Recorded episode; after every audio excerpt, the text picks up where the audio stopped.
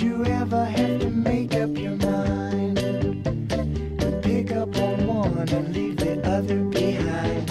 It's not often easy and not often kind. Did you ever have to make up your mind? Did you ever have to finally decide? And say yes to one and let the other one ride? All right, uh, place to be nation, and uh, listeners of North South, and the the Jenny position, not the Jennifer position. All right. Um, thank you for listening to For Your Consideration. This is Will from Texas, and uh, I'm happy to have two new friends on the on the uh, air with me. It's uh, Jenny, uh, you know, and um, Jenny. Can I give them your last name? Did Yeah, yeah. All right, Jenny Smith, or as I say, Jennifer Smith, and we have Ryan. Ryan, your last name? Yes, Yeah, of course. Ryan Gray. All right, and um, uh, for people who've been listening to this podcast for the last few weeks, uh, one, thank you, but two, um, we're going to talk about the women. When we when I first did this little mini series in 2017, we talked about important women wrestlers, and uh, Ryan and Ginny were kind enough to uh, take some time out of their day to talk about more women wrestlers for for the next poll that we're going to do here. And um, Jenny, we're going to start off with a, a special request from you because most of the women we're talking about tonight are women wrestling in the last five years, Mhm. okay, and who have made like, you know, um, huge gains in the wrestling world in that time. Mhm. But you really wanted to talk about Chyna, okay, and it's it's interesting because she's a Hall of Famer. You know, she got her due. Um, but Ryan and I, we were wrestling fans when Chyna was around, Mhm. right, Ryan? Correct. Right. And so, Jenny, it's pretty interesting because you were not a wrestling fan when Chyna was at her peak. And so I'm curious, like, why did you want to talk about Chyna? Like, what did you see when watching old footage of her that made her stand out where you're like, hey, I'll do your show, Will, but we're talking about Chyna. That's what I want to know. I think I think um, the ask just caught me after I had seen like a couple of her uh, runs, like like basically '99 to into late 2000, um, where she had a huge push. And uh, my one of my besties, Tim Capel, has always been a huge Chyna fan. So whenever we would watch matches together, and you know Chyna would be on the show, he he would always, you know, have something to say about her, and I would always be really drawn to her. Um, just she's very striking, and she's, I mean, her body was insane, um, and so there there was something special about her. And then when I watched um, some of these feuds that she had, like with Jeff Jarrett, like with uh, Chris Jericho, and I was shocked by how good she was, not only in the ring, which I I could see definite improvement in her just in that short um, the short run of pay-per-views that I watched.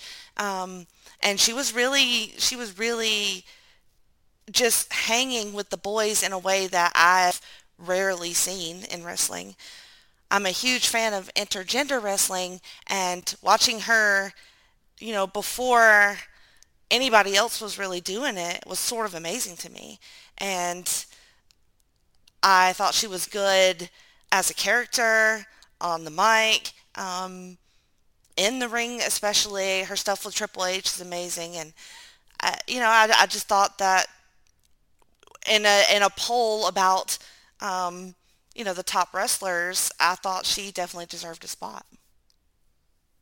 Okay, great. And, and um, Ryan, you're, you're like me. You were watching her as we were growing up. Do you agree with everything Jenny said? Yeah, she's definitely polarizing. Um, she jumps on the screen, you're gonna, you know, be drawn to her. Um, she's gorgeous in her own way, of course. She is. Um, um, and it's not a slight at all, but Mm-mm. she's gorgeous, and of course in her own way. Um, I, as a, let's see, 1993, I am a 12-year-old boy. I definitely remember her debuting and being struck by her. Being like, oh, who, wow, who's that with Triple H? You know, so she has so many jump-up moments. If it's not the first woman in the Royal Rumble, if it's not being the first woman to win the inter or the only woman to win the Intercontinental Champion multiple times too, first woman to compete for the WWE Champion, be incredible in a in a WWE Championship match, almost winning the WWE Championship around SummerSlam 99. Um, and then just really all the Eddie stuff where she's just Yep. incredible character work with Eddie. Um, up and down the card, super memorable, super flexible. She could easily have been in a tag team and a tag team champ and be credible. Um, just a rock star is the best way to put her, to look at her, honestly. and and that was that was sort of new to me because I I don't feel like in in these years that I've discovered wrestling, fell in love with it, and started learning about it. I feel like there's not a lot of conversation about her as a wrestler unless it's you know a joke about porn, which is fine. I, I like to joke about porn too. So, um, but I was just really surprised because I feel like nobody ever really mentions her at all. Okay. Well, I'm going to kind of be the guy to rain on the Chyna parade, Okay, that's fine. and and and it's it's not to insult her. It's just if you look at the landscape of when she was around, right? You said like, oh, I liked her promos. Well, well, for, for someone who was watching back then, to me, her greatest asset was Triple H's silent bodyguard. Don't talk. That's fine too. Yeah. because I did yeah. not like her promos. Or when it was Eddie Guerrero doing the Eddie Guerrero shtick around her, hmm you know. Um, and so for me, I thought as a character, great character, right? Okay. Triple H's bodyguard, this, you know, uh, woman who, who wrestles men like Jarrett and Jericho, you know, and, uh, and I always say that if there's a wrestling match, even if you're being carried, you have to have the ability to be carried, you know, to listen to Jericho and Jarrett because those guys are leading those matches. Oh, for sure. Okay. you know and so but you have to have that ability right like everybody says oh well bret hart carried british bulldog you know to his great matches it's like yeah but you have to have that ability because there are other guys out there that don't have that ability Mhm. and so for me when i look at chyna it's like she's always like part of that attitude era. Like you can't take her out without feeling like something's missing. And that's a positive right? Because she had whatever anyone thinks about her in-ring skills ultimately charisma is charisma Mhm. right?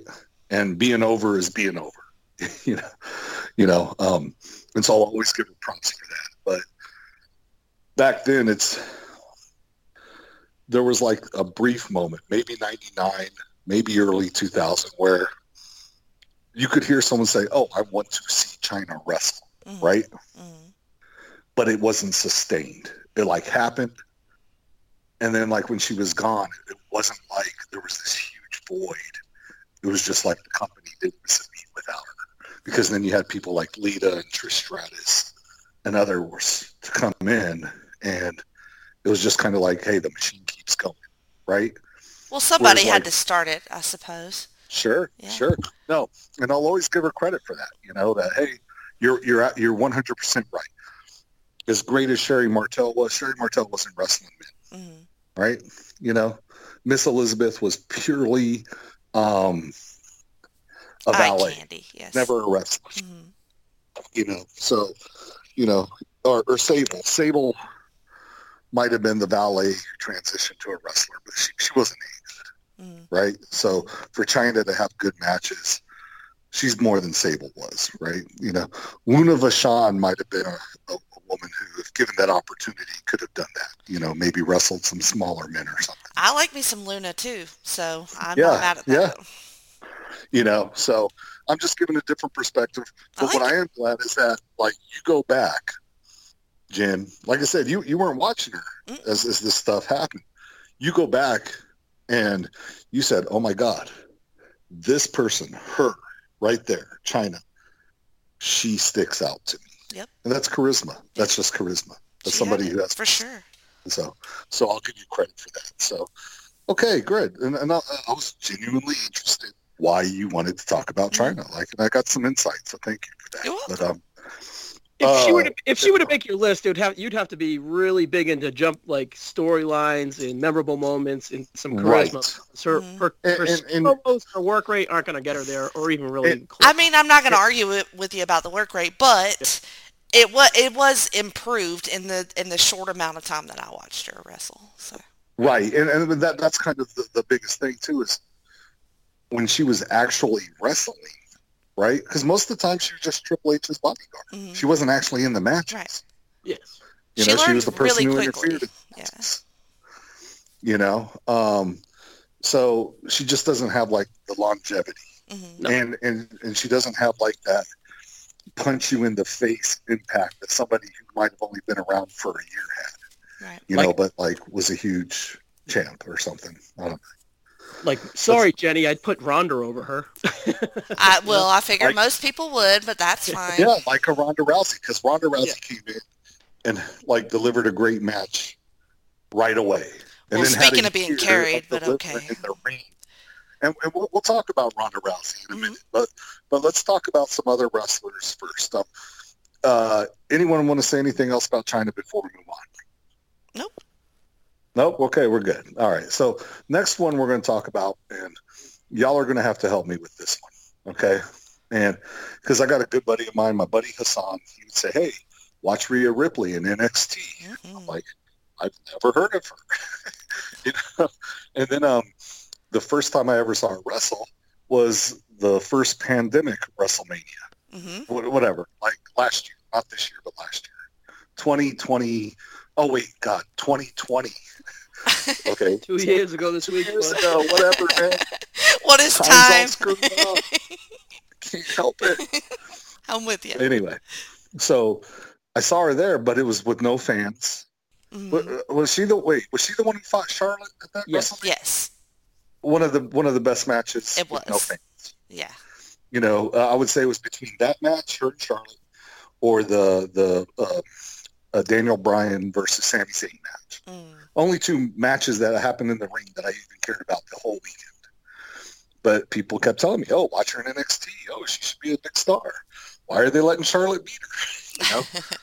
but I don't know anything else about her. Like, is she somebody who could make somebody's top 100 list? Ryan, you start this one off. Um, if you if you take into account resumes, she might be able to make your list, but I think that she would probably make your have a better chance of making your list at say 2027. But you you speaking of NXT, she's she's been through it in NXT, starting in NXT UK, you know, winning being the first NXT UK cha- women's champion. I think that's pretty jump up and a nice add to the resume. And having you know, three pretty good matches with Deanna Peraza, Toni Storm, and Dakota Kai within that title reign. So it was short and it was towards the end of 2018, but, you know, looking back at it, it's a nice little notch on her resume. Um, her first standout appoint, uh, her first standout moment was probably Team Ripley in the War Games 2019.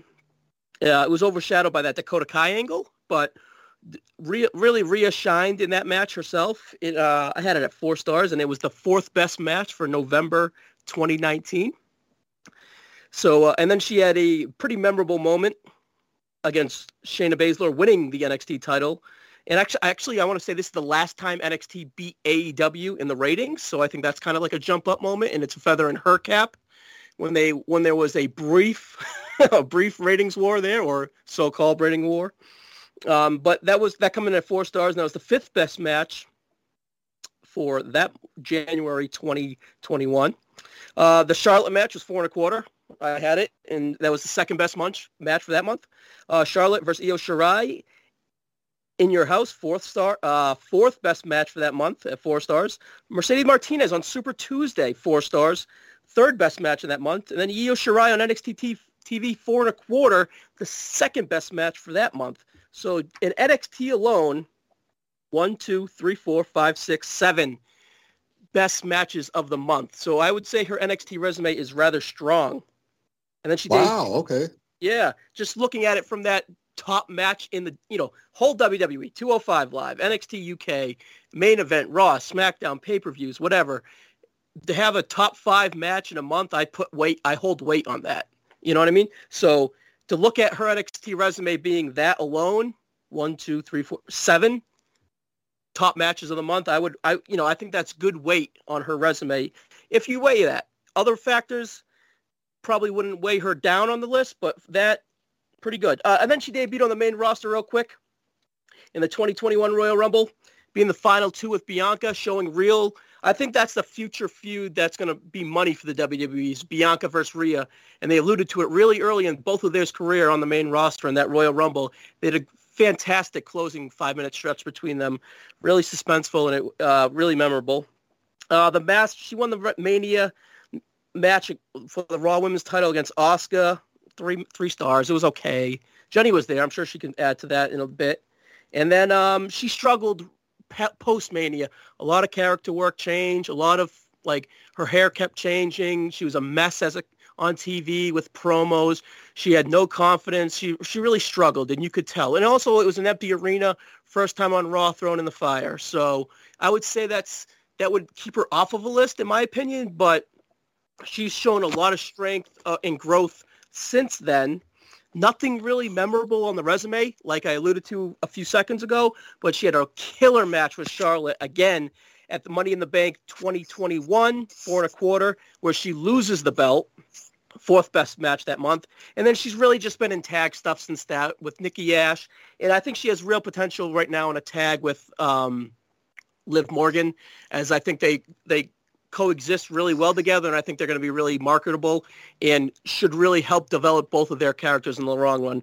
So that's kind of where we're at with Rhea Ripley right now.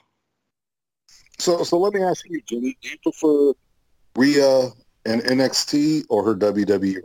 Like, oh, did you watch her Will. NXT run? Oh, Will. Um, when, Oh, Jimmy. when you open a can of worms like that, I think that pretty much everybody suffers going from NXT to the main roster. It's called main roster angry. There's a term for this. Um, it's when your favorites on NXT, which I was super into NXT. This whole I was super into Rhea. Um, I loved her character and everything about her. Um, I saw her live several times. She's amazing. Um, but yeah, she's going to struggle going to the main roster because goddamn everybody does. So I no, like it's Ryan. because it's run by a 79 year old senile Um, so that's um, well, there are exceptions, you know, to this as well, to the NXT to the main roster angry, but which Oh. one that we'll talk about in a minute. But um, Rhea, like Ryan said, I think I like this tag team with Liv, and I think this is going to be something that really does push her into a better spot because she has. I think she has worked her way up since she had that main roster angry slump. Um, but I think she has put the work in. She's amazing on Instagram. Also follow her for sure on Instagram because she has that cool factor that a lot of the other women don't because a lot of the other women are um, amazing, sexy, beautiful, and all the other adjectives, but Rhea has that edge and that cool factor that I think a lot of people identify with, me being one of them. Well, is the word you're looking for uh, genuine or authentic? It, it is, but I- I think it's more edgy. Like, and, and like her Okay. edge doesn't seem manufactured in the way that some other superstars have have a manufactured. So, like, if you piss her off, like, she'll pull out the switchblade. Yeah, like she's legit. I feel like she's Yeah, very legit. Gotcha. All right. Huh. Would she make either of your lists? I'm just curious. Like, I, Ryan, I know you said in 2027 she she might have a shot, but I'm just curious. Um, Go, I come prob- into this one. go. I would probably say no right now, but I'd buy stock in her if that makes sense to you. I would agree with that. I mean, I've not made a list in all transparency, but um, in thinking about a hypothetical list that I might potentially do in the future, uh, 2027 or whatever. Here's Uh, what we're going to do, Jenny. I'm going to send you my list, and you just copy it. all right, thank you you. That's what I need, a cheat sheet Okay? You just, from somebody who hasn't watched wrestling in five years. hundred, Okay? Yes. and then then uh Lord uh, Little Brook and Little Haiti can have two votes. Okay. Won't be just me voting.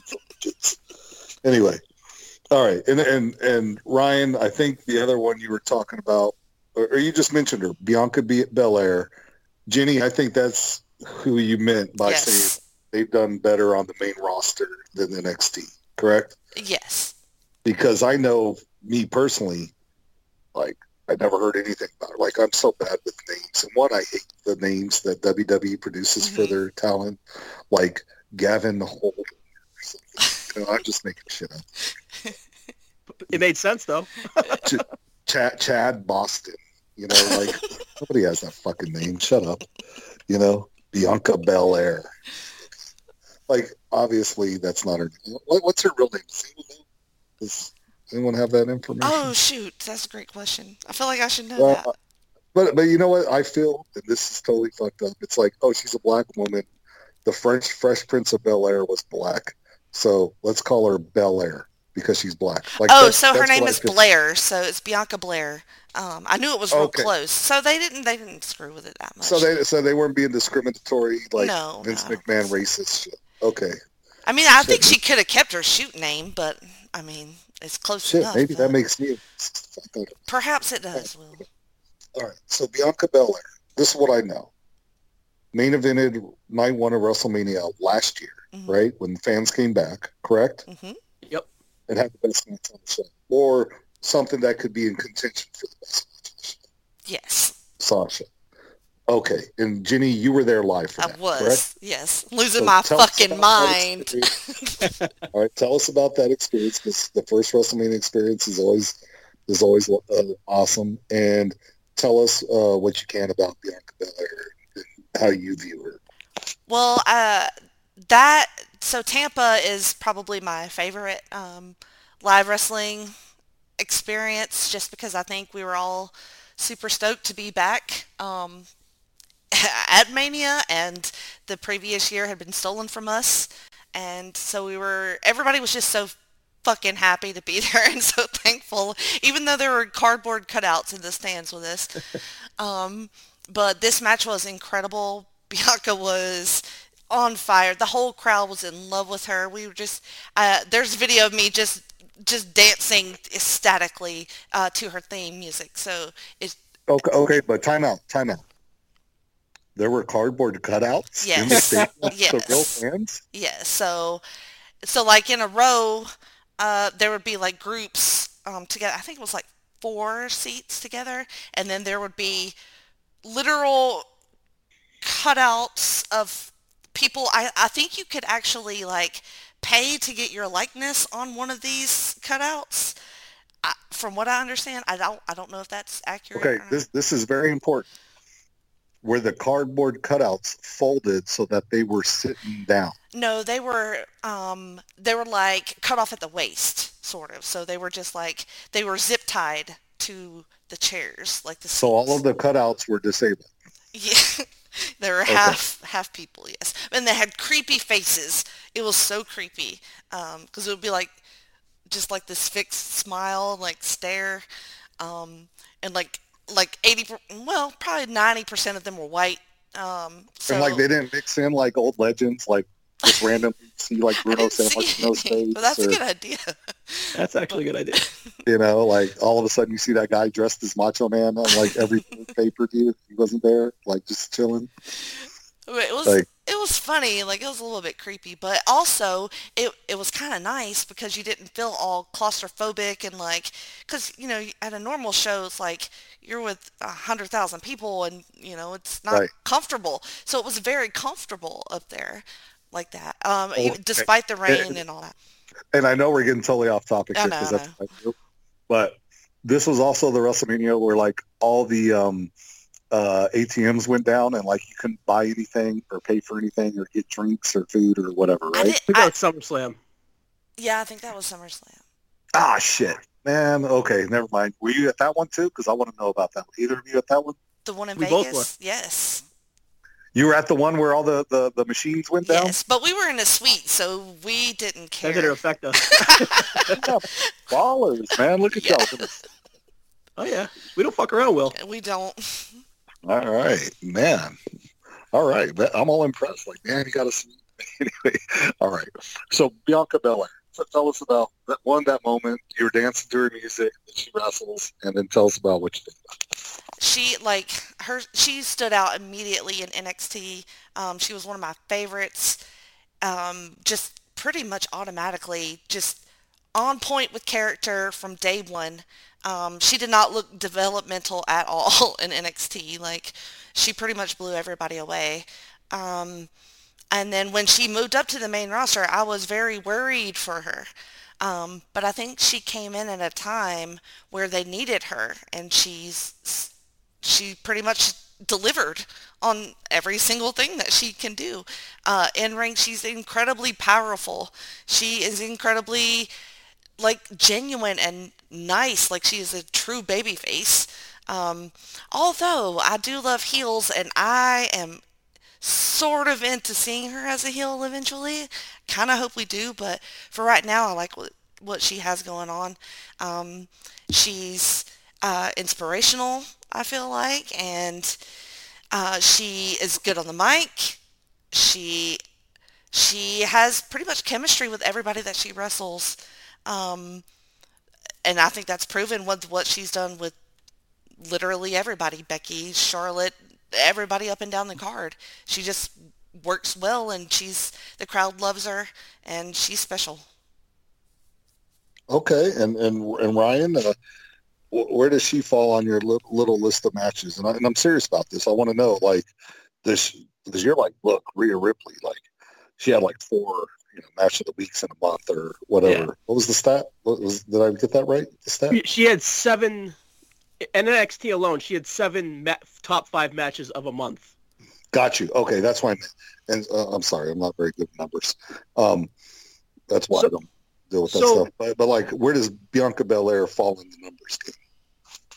Uh, the numbers don't play her wrong. Uh, the numbers aren't in her favor in that way, like Rhea, but she has a bunch of um, jump up moments. Um, like for instance, small ones at first, WrestleMania 34 Women's Battle Royal, first w- Women's Battle Royal. She was one of the only few NXT girls in it, but still jump up moment. Number two, while in NXT, number two in the 2022 2020 Royal Rumble, and she was like the Iron Woman. So again, good introduction. Speaking of introductions, Russ, War Games 19 and Survivor Series weekends, that Survivor Series where it was NXT versus Raw versus SmackDown, she shined in both of them. So they saw her coming. They shined her up. Kind of that, a little bit of that in NXT, um, she was really just a mid card wrestler, to be honest. Mm-hmm. Um, but they they presented her in a way when she was going for the belt as like unworthy in a way. Like Sam Roberts would call her out and say, "I don't think she belongs," but she would have a good showing. It, but it was good psychology because she would have a good showing and she would just make it, but she wouldn't beat Shayna. So it was just like, all right, she's a rookie. She she wasn't ready, but she had a pretty good showing, type of thing. So it was a good presentation and good character development, and it was a good way to kind of protect her in a way, while giving her shine. So that was pretty much her NXT run. Um, safe, um, good presentation, nothing crazy. Not like Rhea, anyways. But also, this is this is at a time where Rhea was a a perfect circumstance of NXT TV against AEW. They needed that star, so they kept presenting Rhea as a as a draw and as a star. She delivered, where Bianca was kind of saved for the main roster in a way too. Yes, that is accurate. Okay. Yeah. And, um, and I just wanted to clarify something real quick. Oh, oh keep going, Ryan. No, sorry. Go, go, go, go, go, go. No, no jump in. Mine's, I'm, I'm not, I only need to wrap up uh, Bianca Belair. So if you have anything else you want to add to her case, add it, and then I'll wrap yeah, Real up. quick, she actually debuted in that pandemic WrestleMania with at the end of a Street Profit matches, who she's married to Montez, her husband. And, oh, okay. Um, Montez Ford. Mm-hmm. Yes. Yeah. So okay. She, she debuted at that pandemic WrestleMania. It's super forgettable. it was like at the end of night two. Everyone was sleeping, but um, and then she was on ice, literally on ice. She was on main event every time. But um, I have one notable, one notable main event match at three stars against Ruby Riott in an empty arena.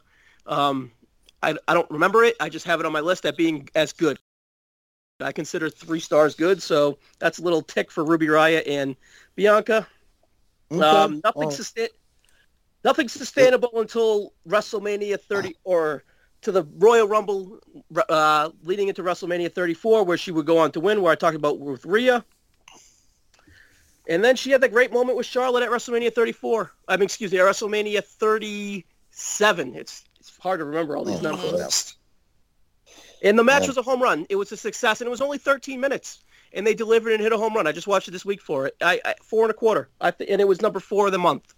Um, and after that, you know, she gets She has a Becky, uh, a Bayley feud, and it gets cut. The legs get cut out because Bayley tears her knee. Mhm. Okay, well, let's talk about that when we get to Bayley. So, Yep. And then, Uh, so what? what my, my point is, she has a then she has a Sasha feud, and then Sasha doesn't show up at SummerSlam. So again, bad luck for Bianca, but it doesn't really hurt her. oh, star- she's oh, no, that hurts her, man. That was horrible when uh when No, no. um when Becky cut came out and pinned her in like twelve seconds or something. well, what I'm saying is, all all these things keep cutting her legs out, and it doesn't. It hu- it hurts. It hurts in some parts, but she's her shine still, her star still shines in my in my view. I would agree. Okay, Like she's still Oh. over. Let's put it that way. And I see what you're saying. So so so it's not like she gets her legs cut out all these times and then people just gave up on her. It's like it, she still comes back and people care, which she's kind of built, sucks yeah, because she's building, and there's no substance payoff. Right. You know what I mean? and and unfortunately because it's it's kind of weird because even if you're over after you know that happens to you all the time, well they feel like they can keep doing that to you. Yeah. If if they have any investment. I you mean, that's that's fair, but I, I feel like we're building to something else maybe for her. I don't know. Um, I don't know. I've just been let down by that company. No, so I know. have And I- that yeah. they'll do the right thing. I You agree. know. But having said that, I um, upon further reflection, I was not being racist when I thought they. what I realized is that, and I mentioned this on the previous the only reason I even picked up the Peacock Network it wasn't for the WWE portion. It was so I could watch the new Bel Air drama on Peacock, and I'm totally addicted. I did, I did right. pop for that, and we're we're re- we're ready for uh, Will's review of the Fresh Prince of Bel Air. yeah, yeah, that's that's a new. I'm just podcast. looking for a co-host. Y'all, hey, I'll tell you what, since y'all are my new friends, y'all find me a co-host. I'm going to watch the show with me. Oh, we'll we will. We'll Don't worry, we will. All right, find somebody willing to talk with me about this, this show because I, I- have a lot to say about the new Carlton. Okay, Okay. Because he, he seems to be the most hated character, like because he's no longer like dancing Car- Carlton all sucks. Will Mm. right? Like he's kind of the uh, antagonist of the show, you know. Oh, interesting. But I hated him the very first episode. Like he was the only character I hated the first episode, and by like episode five or six, like he's by far like the most interesting character in the show for me personally. Well, villains. So I have a lot are. to say about this shit. But he's not a villain. I mean, he's just like, oh, I don't know. It's it's, it's more in depth than that. I, I'm trying to simplify it like in wrestling terms, like he's the heel, but he's like shades of gray. Anyway, Oh, okay. Well, that's um, the best. That's the best. so thing. so upon further reflection, I am not racist. I'm addicted to just the new Bel Air Okay. uh, show. Anyway, let's move on. Um, So- I do have Tyler's notes um for Bianca that Oh. I did want to Oh, read. what did he say? Was he- was she, couldn't have shown up on the last. No, show. no, not nominated. Um, but he says um she'll be on the bubble uh with a chance to make his list. Oh, okay. Her highs are very high. The WrestleMania main event against Sasha was an excellent match and a great moment. Always seems to shine and stand out in Royal Rumble and Elimination Chambers. Um, very good Hell in a Cell match against Bayley last year and was a participant in the Women's War Games match in 2019. Cur- charismatic and has a connection to the crowd. Um, depends on what she does this year as to whether she'll make the list or not, which I think is fair. Yeah, no, okay. And and I want to give a shout out to uh, my co-host Tyler Kelly, who cannot be on the show this week. Um, but it's it's okay, Tyler. Uh, and, and the fact is, we couldn't even do these polls without Tyler. Tyler's the one who can, you know, accumulates all the data and, counts the the ballots. So hmm you know, he's the reason that these things are able to continue. Because I know my lazy ass wouldn't count it. So you know, Same. you know. So anyway, so shout out to Tyler. All right. So can we go on to the next one? Are we ready? Yeah, I think so. We're ready. All right. So next person on my list is Alexa Bliss. Okay. And this is what I know. She's spooky. okay. Honestly, like, what was the WrestleMania leading to um, Kofi Mania? What number was that? 35. Okay. She was like some glamour girl, right? Or like some cowgirl or something, like a cow, like a, a Southern Belle, right? Was that her? No, that was Lacey. No, that's She's a Lacey. god. Alexa was a goddess, I believe was her correct. Oh shit! I don't even have the right blonde. um, Okay, but she is the creepy one, right? The one Yes. that's been in the face by With uh, Bray Wyatt or something? Yeah. Okay. And so there is one thing about Alexa Bliss. If I'm not mistaken, Becky Lynch pinned Alexa Bliss to win the world title, correct?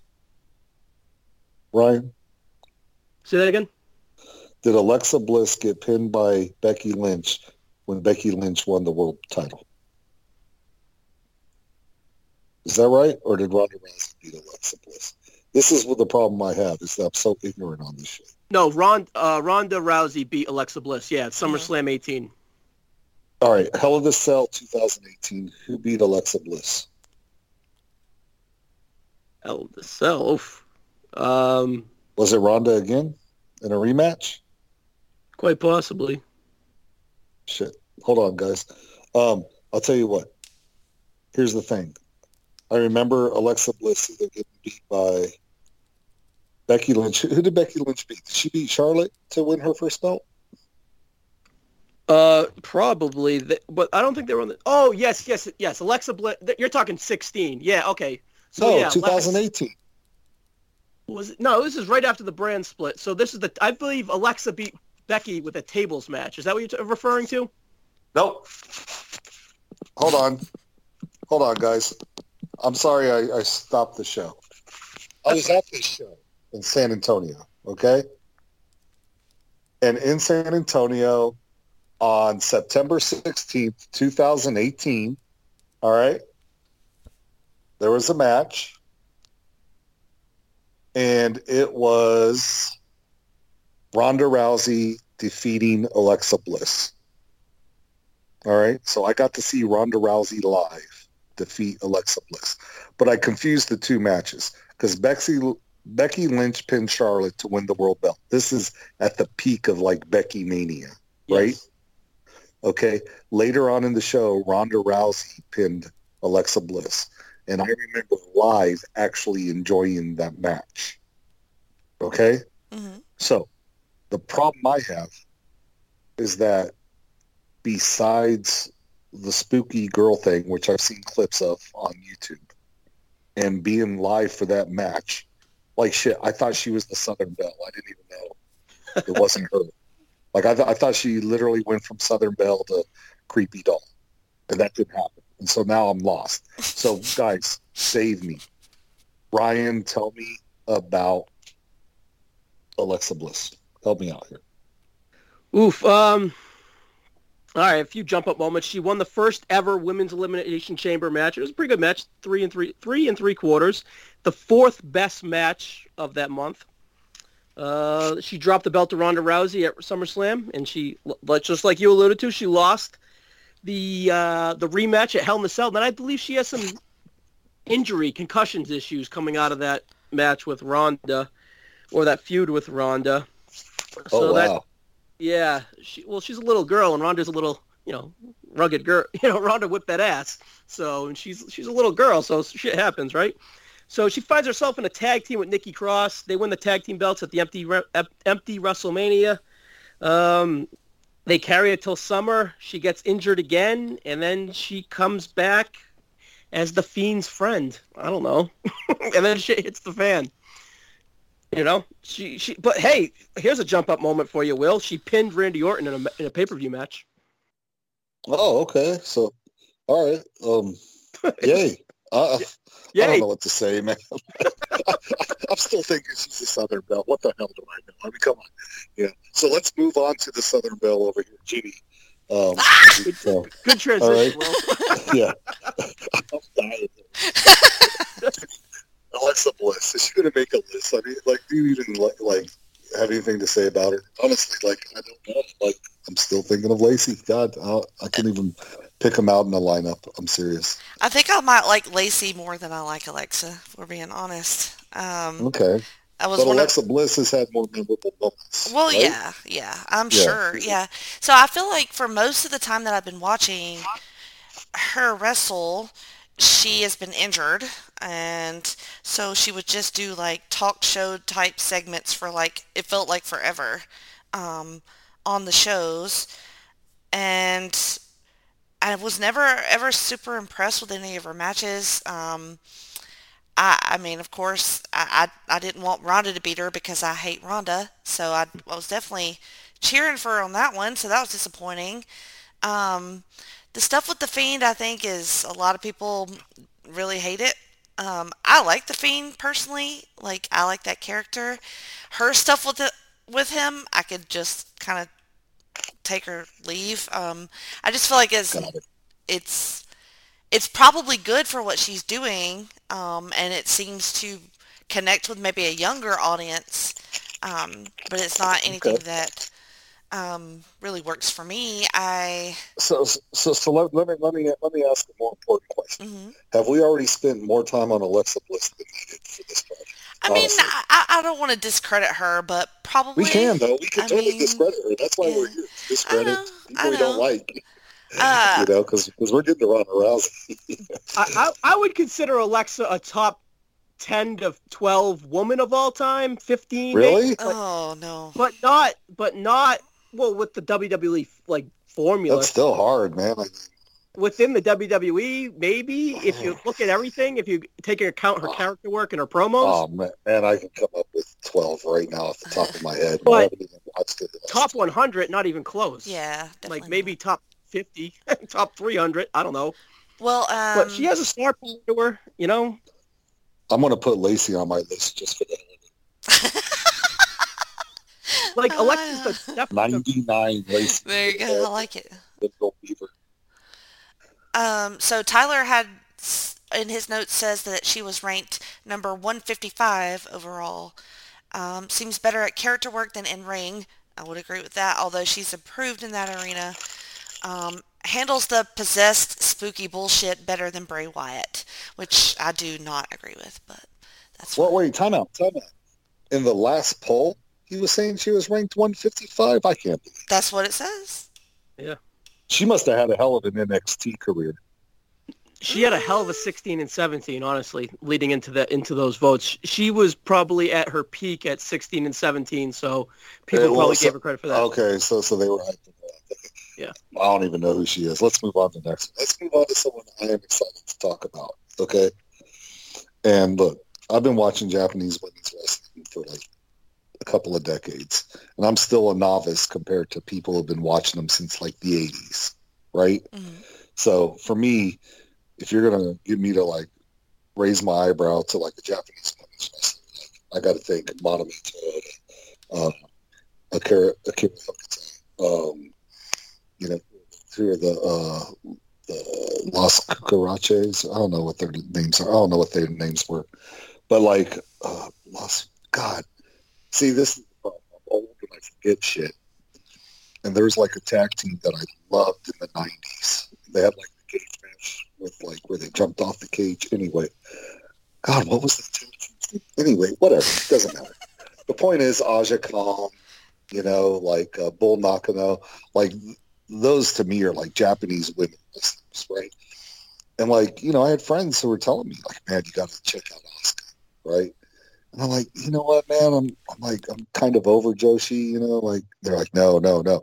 So I haven't really seen any of her Japanese stuff, but when she appeared in NXT, she was just destroying girls, man. She was just destroying them, and it was like the most really visual experiences was just her kicking the shit out of people. I fucking love Asuka. By far my favorite woman on the roster. My favorite woman in the last 10 years to watch. Like, I don't even care what your, your star ratings are, uh, Ryan, no offense. But, Oh, they're high with her. all right, but if you tell me, hey, we're going to go to the show, Asuka's going to kick some chick's at him, I'm like, in, let's go. I want to see it. You know, just love. I think that she just oozes charisma, and uh, I just I th- I, th- I really enjoyed her NXT run. But to be honest with you, don't really know anything about her WWE run because I haven't been watching. So Ryan, we're gonna let you fill that in. But I want to know, Ginny, are you an Asuka fan? I I I am. It's not it's not a real um, high level fandom for me, but I, I'm always happy to watch her wrestle. I'm always happy to see her live. Watching her live is pretty dope, honestly. Um, everybody loves her. Like zero percent of people go, I don't like Asuka. Like, and I think that's pretty amazing in wrestling because a lot of people like to hate a lot of things in wrestling, and I, I've never legit ever heard anybody say anything bad about her. Okay, and, and just I, while you were talking, Jenny, I had to look up the text. I figured you would. It was it was Las Cachorras. you thoughts? All right, Did I do that pretty good. That was my television voice. did y'all did y'all pick up? That was good. La Cachorras Orientales. All right, and it was Mima Shimoda and let me. See, it's Suko Mita. All right. And they were awesome. Anyway. So I mean I get it. I mean it's just to me, I think like when I think charisma, you know you know how like you were all excited about Bianca Belair, hmm right? Because you told me you were jumping up and down, I you were singing the theme, I right? was. You were rocking the, the music. That's me and Asuka. I'm like, yes. Yeah, her You know. theme is Her thing hits. yeah, it's I don't even know what her theme is. it's so good. Yes. All right.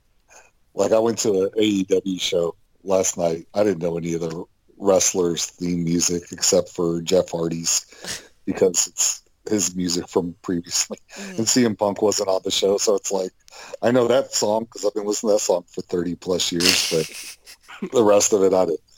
You know, like I don't know wrestler themes anymore. I'm so horrible, but I'm going to trust y'all that it hits. Uh, Well, anything else I- you want to say about Asuka? Yeah, yeah. So like when I first got uh, into wrestling, so um, sh- she, I think she was on some sort of undefeated streak, but I think at was it uh, Mania 34 where Charlotte beat her? Is that accurate, Ryan?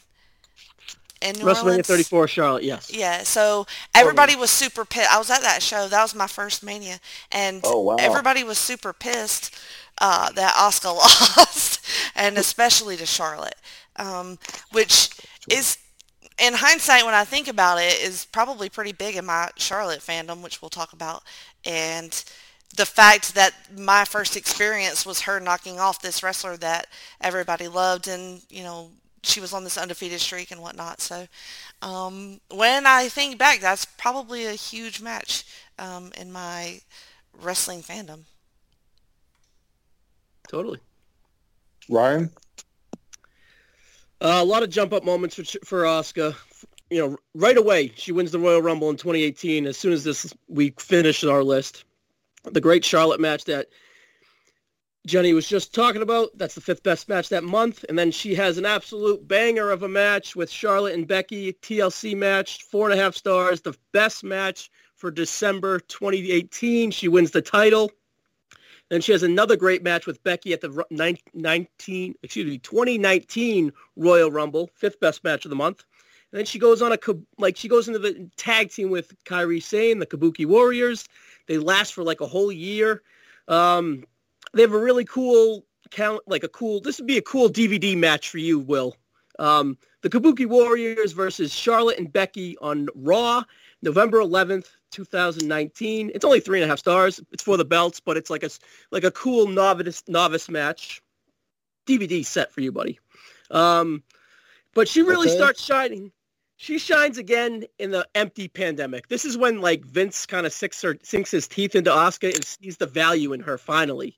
Is in the empty pandemic where her mannerisms and her dancing and there's no one in the arena and there's no one on the TV screen besides her, but she can fill so much TV time.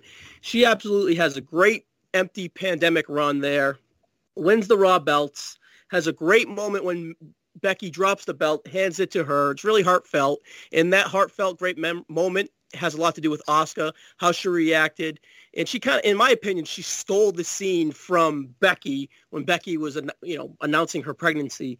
And just just the way Mm. Asuka handled that and received that praise. And I just think Asuka totally stole that from Becky. And it's a great jump up moment for her.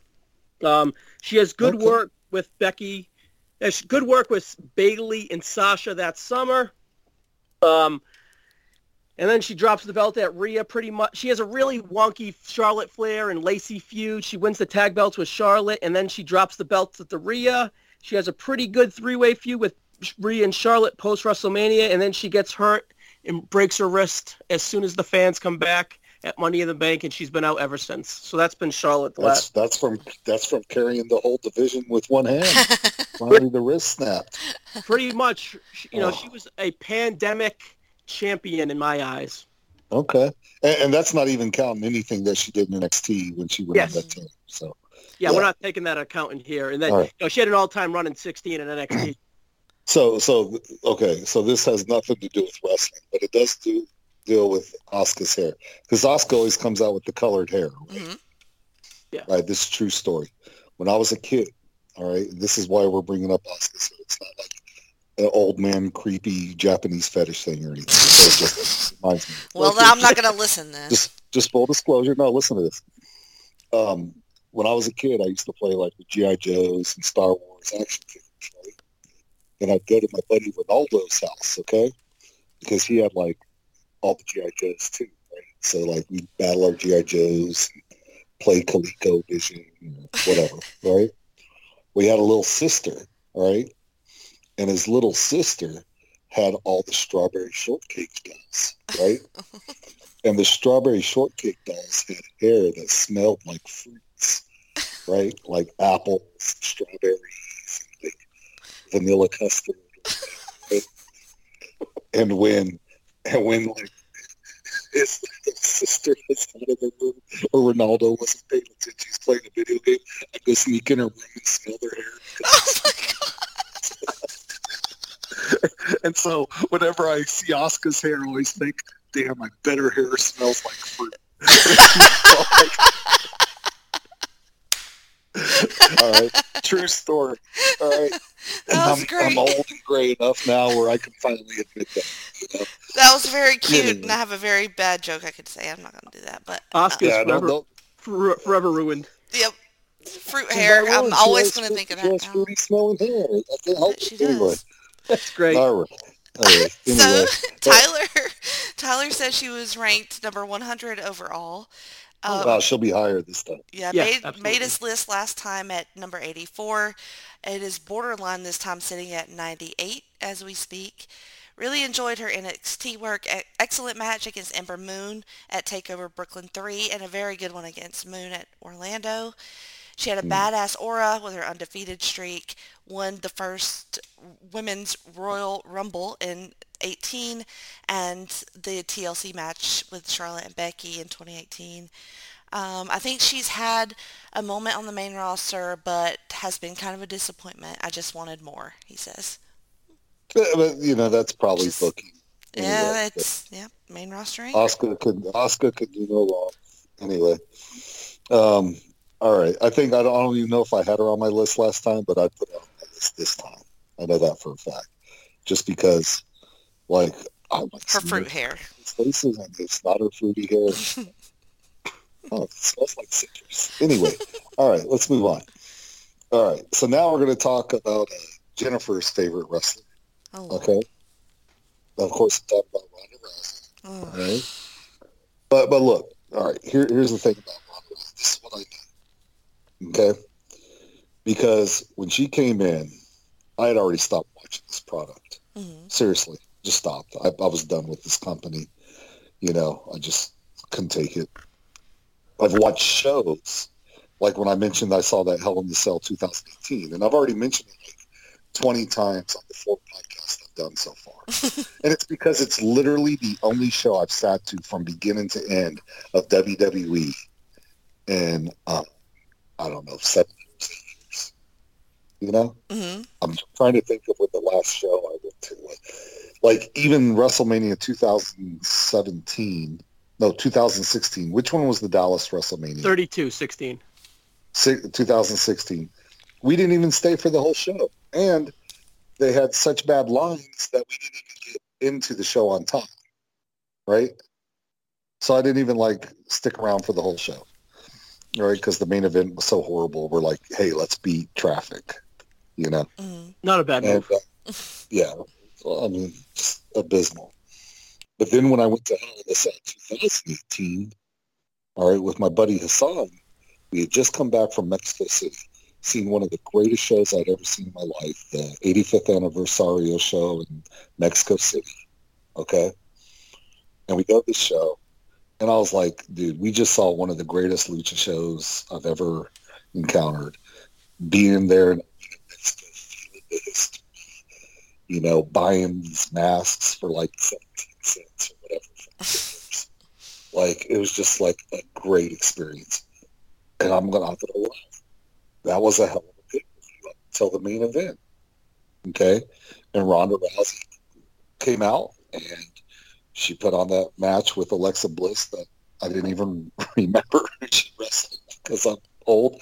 Anyway, but from that first tag at WrestleMania, right, to uh, headlining the, uh, did she headline the um, women's pay-per-view, Brian? Yeah, uh, yeah against Nikki Bella. She, she did, right?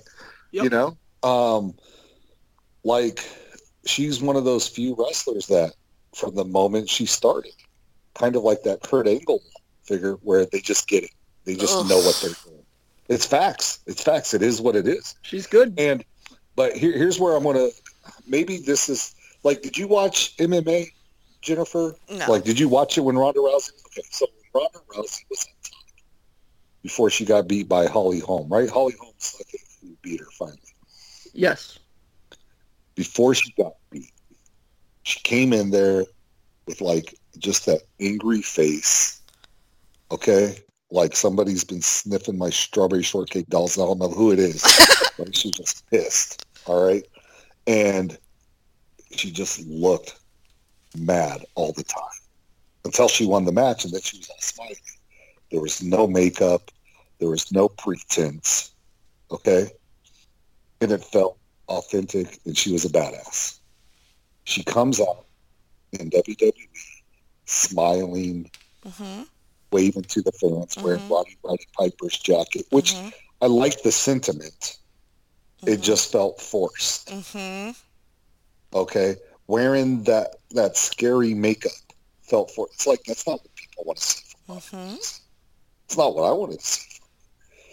It was like they they're saying the image that you cultivated that made you because and, and this is something I, I think can be disputed in terms of sheer star power, in terms of famous people. She's probably she's easily one of the top twenty, if not top ten, most famous people to be a wrestler in WWE. Just, I mean, there's Overall. very few. I mean, I'm just, just famous, just in terms of sheer star power. Mhm. You know, I mean, we're we're looking at like The Rock, Austin, Hogan, um, Batista. You know, had a huge career, right? Cena. Yep. John Cena. Um, there's not too many others past that. You know, maybe Brock Lesnar kind of is on that Ronda Rousey level. Yeah, You know? Brock. Yeah, I would say Brock. They're, they're both over Roman Reigns. Yep. You know, in terms of just like sheer star power. Household you- names. Yes. So you bring that into WWE and then take all that away from her. I don't blame her. The only thing I blame is that she went along with it too eagerly. Having said that, I know nothing of her current run. But without her, women don't main event WrestleMania, Mm. right? It's just, it's just, no, that's Mm. fact. That's facts. Because without her star power, without being one of the biggest names the company has ever had in that company, you don't have that that that what I would call that that comfort zone. We have somebody who's such a household name, they can wrestle uh, main event WrestleMania, and we'll, we'll be okay. You know, there's no way. You know, I'll, I'll, I'll fight. I'll fight to, to my grave with that. And it's not because like, oh, I'm this huge Ronda Rousey fan. It's just recognizing her star power outside the company. You know, and that, that's what I'm going to say about Ronda Rousey. As far as the matches outside that first run, I have no idea what she's doing in this run. I have, I have no clue. Um, before we get to you, Jim, because I, I know this is your favorite wrestler, so we want to give you the, the forum here. Ryan what's going on in this second run of hers, and what do you think of the first run? Her first run was carried by Jump Up Moments, debuting at the Rumble, the Stephanie Triple H Kurt Angle match at WrestleMania 34. Um, it delivered. Great match. Four and a quarter. Third best, ma- uh, fourth best best that month. Um, wins the belt against Alexa. We talked about a little earlier at SummerSlam. Main events Evolution against Nikki Bella might be Nikki Bella's best overall singles match, which says something. It um, unbelievable Becky stuff on Twitter and TV leading to their Survivor Series match that does not come through. It's prolonged because of Becky's infamous injury that we'll probably get into later. But ha- out of nowhere has an excellent match with Charlotte Flair at Survivor Series with a DQ finish. Four stars. It's it's it's brutal. It's great. It gives you hope for this year's WrestleMania that it's going to deliver. A great Sasha Banks match at the Rumble 33 at Rumble 19, three and three quarters. Um, a really fun TV TV natty match on New Year's Eve, three and a half. Um, so she definitely has stuff there. The WrestleMania three-way where she rep, uh, main evented, I would call disappointing. But again, it was probably 12:30 at night, and people were there for seven hours. I wouldn't really put Yeah, it the, on the, the crowd reaction was disappointing, but the work was fine, and then the finish sucked. Yeah, the finish, but don't, let me say, she did have a broken wrist that whole match that she got a week before at an angle leading into that match. Hey, So- hey, not just carrying the women's division like Asuka, but from carrying the company. Sorry, keep going. Um, the work, like you said, the work was fine, but it was a little disappointing being, you know, being there live and everything. Um, but then again, she had a broken wrist. But Um, but but but that's just that match for a first year wrestler who didn't spend four years in developmental. Oh, you know, Absolutely, she's delivered. like I just call strong amazing. with the blue on that match, though. like but one of the best years a wrestler could ever have, especially with her experience level. Absolutely, and she's. it- was the peak of the women's division, and she was right in the middle of it. That has a lot to do with it too. Um, promos and mic skills are um, hit and miss. Mannerisms are good, but overall aura carries her. Um, star power is biggest star out of all the women. Uh, You should weigh that. And then she just won. She just returned this year and won the Royal Rumble. And honestly, this year is probably going to be pivotal if she makes your list or not, in my opinion. If she has a successful Mania match with Charlotte and she has good fallout there where she can carry SmackDown and have good TV and have good matches and really develop a character that isn't wonky. Like you're all right, you've been around for two years now on TV. You know, you shouldn't be out there nervous, uh, Ronda. You, you you should start feeling comfortable. Don't take everything so personal. Like start uh, eluding some of your star power across on TV. You know, on a night-to-night basis instead of showing flashes of it. So this is a big year for Ronda for her to make your list. But she, the recipe is there. But it's kind of the fallout of this year is if you're going to make it or not, in my eyes. Okay, now I am speaking clearly because on the last wrestling, when I went from Jimmy to Ryan, I had a piece of chocolate chip cookie in my mouth, and it was like, "Ryan," right? And so now I am speaking clearly, and I'm going to give Jenny the floor here because Jenny, why do you not like Ronda Rousey? We made our case, and so you know, I'm not asking you to just disagree with us. We just want to know why you personally don't like her. It it was automatic for me. Like I said, I was at that show in New Orleans where she uh, had that um, tag match. Look, I'm a I'm a Stephanie fan. I was there for Stephanie in that match. Ronda who? I don't know you. I don't give a fuck about you. I thought she was like the least of that in my eyes. But, you know, whatever. Uh, you know, I, you can say star power like that's a that's a thing that I guess people see in her. I don't. I, I, nothing that she does is believable to me, like at all. Like it looks like a menu. Like you talk about like the machine of WWE and like their superstars and blah blah blah blah. She is like a package. Like they just like said this is what we're gonna do with her and, and like tied it all up in a pretty bow and Not everybody even a pretty bow. It's horrible. The makeup's horrible. The makeup's terrible. it- all of Like it the, sucked. the, the but it's not who she is. It's not what made her. Eh, and that's what I'm saying. It's inauthentic, and that comes through to me. Like if she came in there doing something that was true to her, she might have gotten me. But this all looks it it it okay, I don't want to say this, but it's like exposing Say like it. it's Say like it. it it makes it obvious that it's fake to me. Like it, yes, it takes it yes, out. one hundred percent. Like everything about it's her obvious. does. It's obvious, and you're right. The way they package her is one hundred percent inauthentic, fake, contrived, whatever word you want to use. So You're you're one hundred percent right. so but it's just You know, you, you know what's not fake was like her love for Roddy Piper, right? And, and what's not fake is that she was one of the baddest women on the planet, right? She was, Like, she just but not was here. She's not. Like What's you should have fake- stayed in your on, lane and in your sport. But hold on, though. This is someone who, for so long, this goes for like this. So, so you became a wrestling fan in an era where the wrestlers were fans themselves. Mhm. Okay. We were subjected to years of wrestling where wrestlers were not fans of wrestlers. It was a way for bodybuilders to get a paycheck. Mhm. You know what I mean? Mhm. And so to have someone who's in MMA, and there's a lot of them. I mean, Brock Lesnar's pushed down everybody's throat right now, right? He's there for a paycheck. He does not give a shit about wrestling. But you know who did? Ronda Rousey. you know what I mean? She was checking out PW, PWG shows with the girls, and you know she. But she didn't the show me culture. any of that. Absolutely. And I 100% blame the company for that. Because what she did do was produce in the ring. And, you know, at least the first round, you know, I, I don't disagree with, with you at all on the way they packaged her.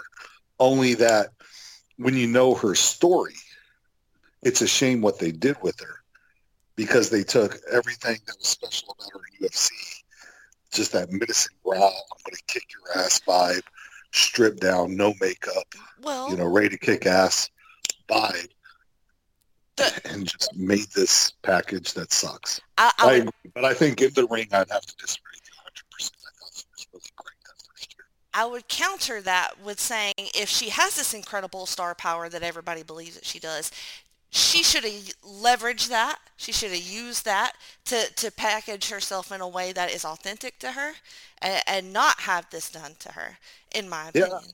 I don't, I Um, don't think she knows. She knows that game, Sean, you know. Well, I mean, then like she doesn't have the star power than you, that you think she does because anybody that does is going to wield it. And she doesn't. Like, not in this realm. Maybe in MMA realm she did. But I just don't think this is... She might love it, but to me, none of that comes across. It all looks So, so, so, so here's how I'd counter that, and then I'm going to let you have the last word. You love wrestling. Mhm. You've had huge success. By far, like I said, the biggest household name in the company when she arrives. Um, and you have this old man who has become a billionaire telling you, you should smile more. Oh, we have a great makeup team. We'll put makeup on you. Oh, you love Roddy Piper? Oh, well, we'll give you a Roddy Piper t-shirt. We're going to let you wear his jacket to the ring, even though it's three sizes too big for you. And we want you to smile, wave to the fans. And it's like, wait a minute. Because you know Vince McMahon, I'm sorry, but, but she's saying, oh, this guy's a genius. He's the guy who produced The Rock and Stone Cold and Hulk Hogan and Roddy Piper as a, you know, huge international stars. So you trust this company that is a shadow of its former self into making you what they want. And you're a team player. So you're like, hey, I'm not here to cosplay. I'm not a diva, right? I'm going to do the best I can. So in her position, I'm sure she trusted the company to do what's in her best interest. Hey, they're the wrestling experts. I'm you know, I'm just happy to be here. Well, if she's a I'm gonna wrestling fan, then she should Yeah. fucking know better. And I think you Yeah, should probably believe always that true, as well. uh, we're not. We're not always. We're not, well, what I'm saying is, we're not all like observer readers. Not all the wrestlers are politically like geniuses in the background. Like, I think that she genuinely came in with all that stuff, thinking this is what the company wants for me. I'm a team player. I love this so much. I'm happy to be here. Not realizing how it hurt her. Like she's mad at the fans for booing her. Right? She doesn't have a clue. You know, why are they booing me? I'm smiling. Then how she's a wrestling fan, I don't know. If you don't fucking realize Oh, this shit. I mean, I but- I'm new and I, I get it. Like, if I was a fucking superstar and I'd been a wrestling fan for a while, uh, you Yeah, I'm not. I'm not going to hold that against her because you know I, I think she can produce in the ring. Having said that, last word on Ronda Rousey goes to you, Jen, and, and then we're going to move on. um, you know that that match with her and Charlotte, I do love. Like mostly because Charlotte beat that ass with that stick like a lot. It was really good. um, but I mean, it's it's something I just have to deal with. Like, look, it, it, if she wants to try to, there's still room. There's still room Right. to win me over. There always will be with anybody. Um, Sure. so One man. Right. i- if she could do something that that you know appeals to me, then I'll be open to that. But until then, it's not working for me, and I'm gonna have to watch her beat Charlotte when I go to Dallas. So that's gonna be fu- fucking fun. um, I'll let Tyler have the last word here. So. Um, he says immediate star presence from the moment she debuted, minus the cheesy sign pointing. And then she was really good. The debut match with Angle against Triple H and Stephanie was pitch perfect by all involved. Yep. She had really good matches, and her star power helped drive the main event of WrestleMania against Becky and Charlotte. The ending was a mess, which pulled the match down a peg. Won't make my list because there's just not enough there. Okay. There we go. Thank you, Tyler. Wish you were here. Mhm. Moving on. So now, now we're going to get to what I call like the main event portion of the show. Mhm. All right, because the the reason we, we even are discussing women to the degree we are because of the next four women on our list. All right, because and this is something that you don't have that you actually have the benefit of not having to go through, Jenny, Jenny Mhm.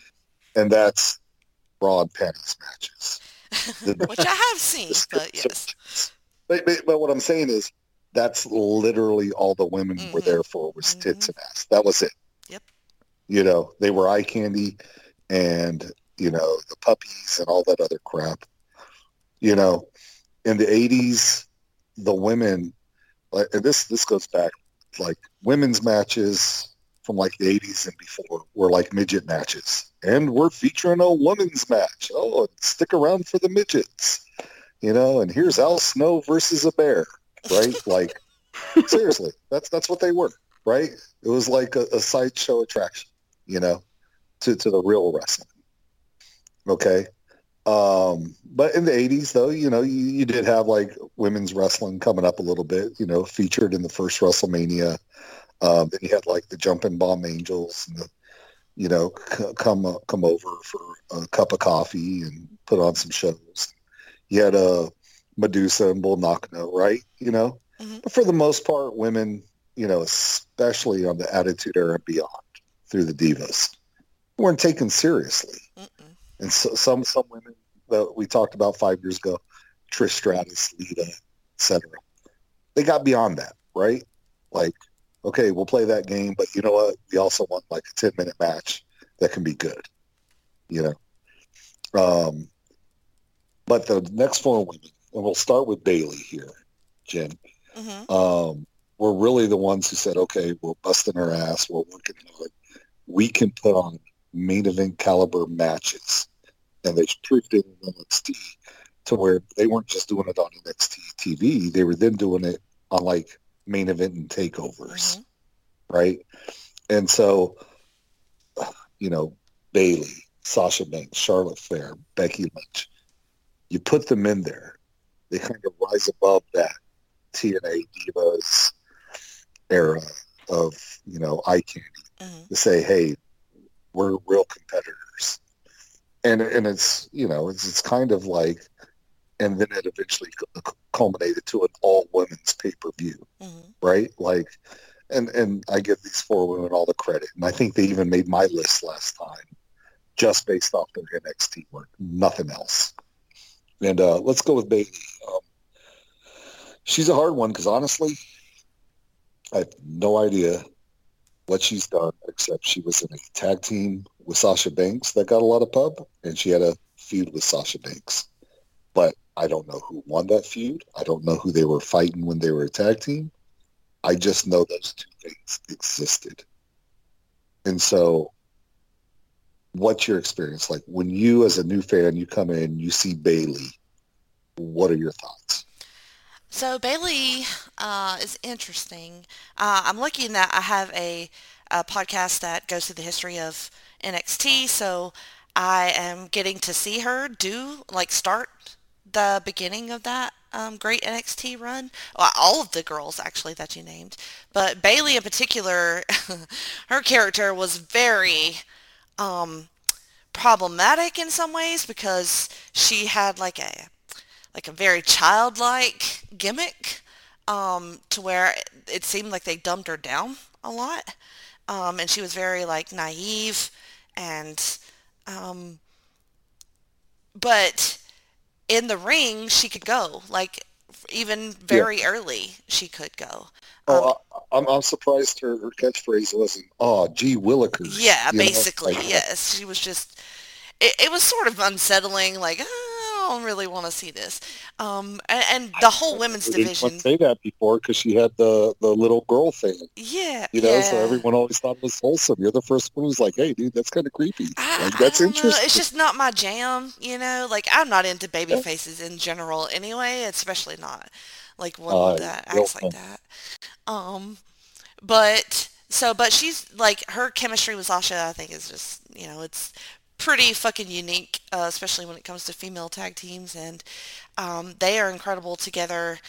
Um, she's never really like Bayley's never really been super high up. She's just always been like somebody that I enjoy watching.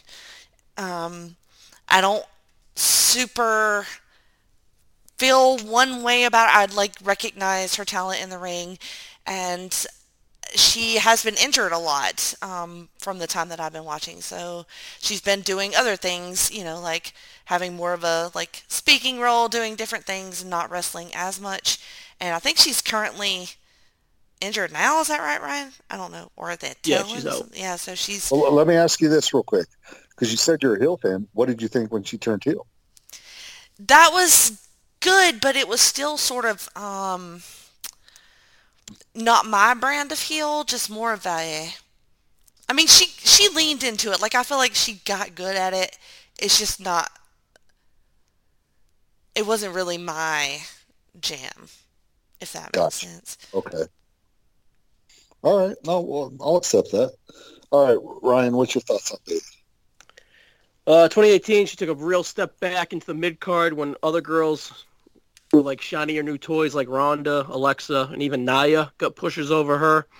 Uh, yeah, I know. Um, 2019 jump up moment, first women's elimination chamber match with Sasha. She wins that four stars, fifth best match of the month of February 2019.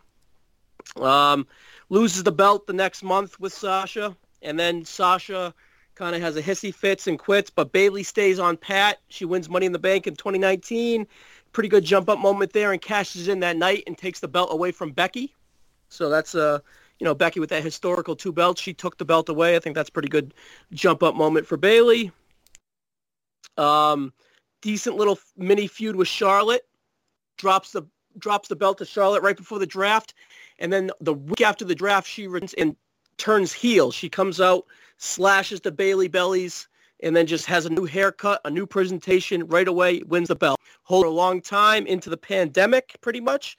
Buddies up with Sasha, wins the tag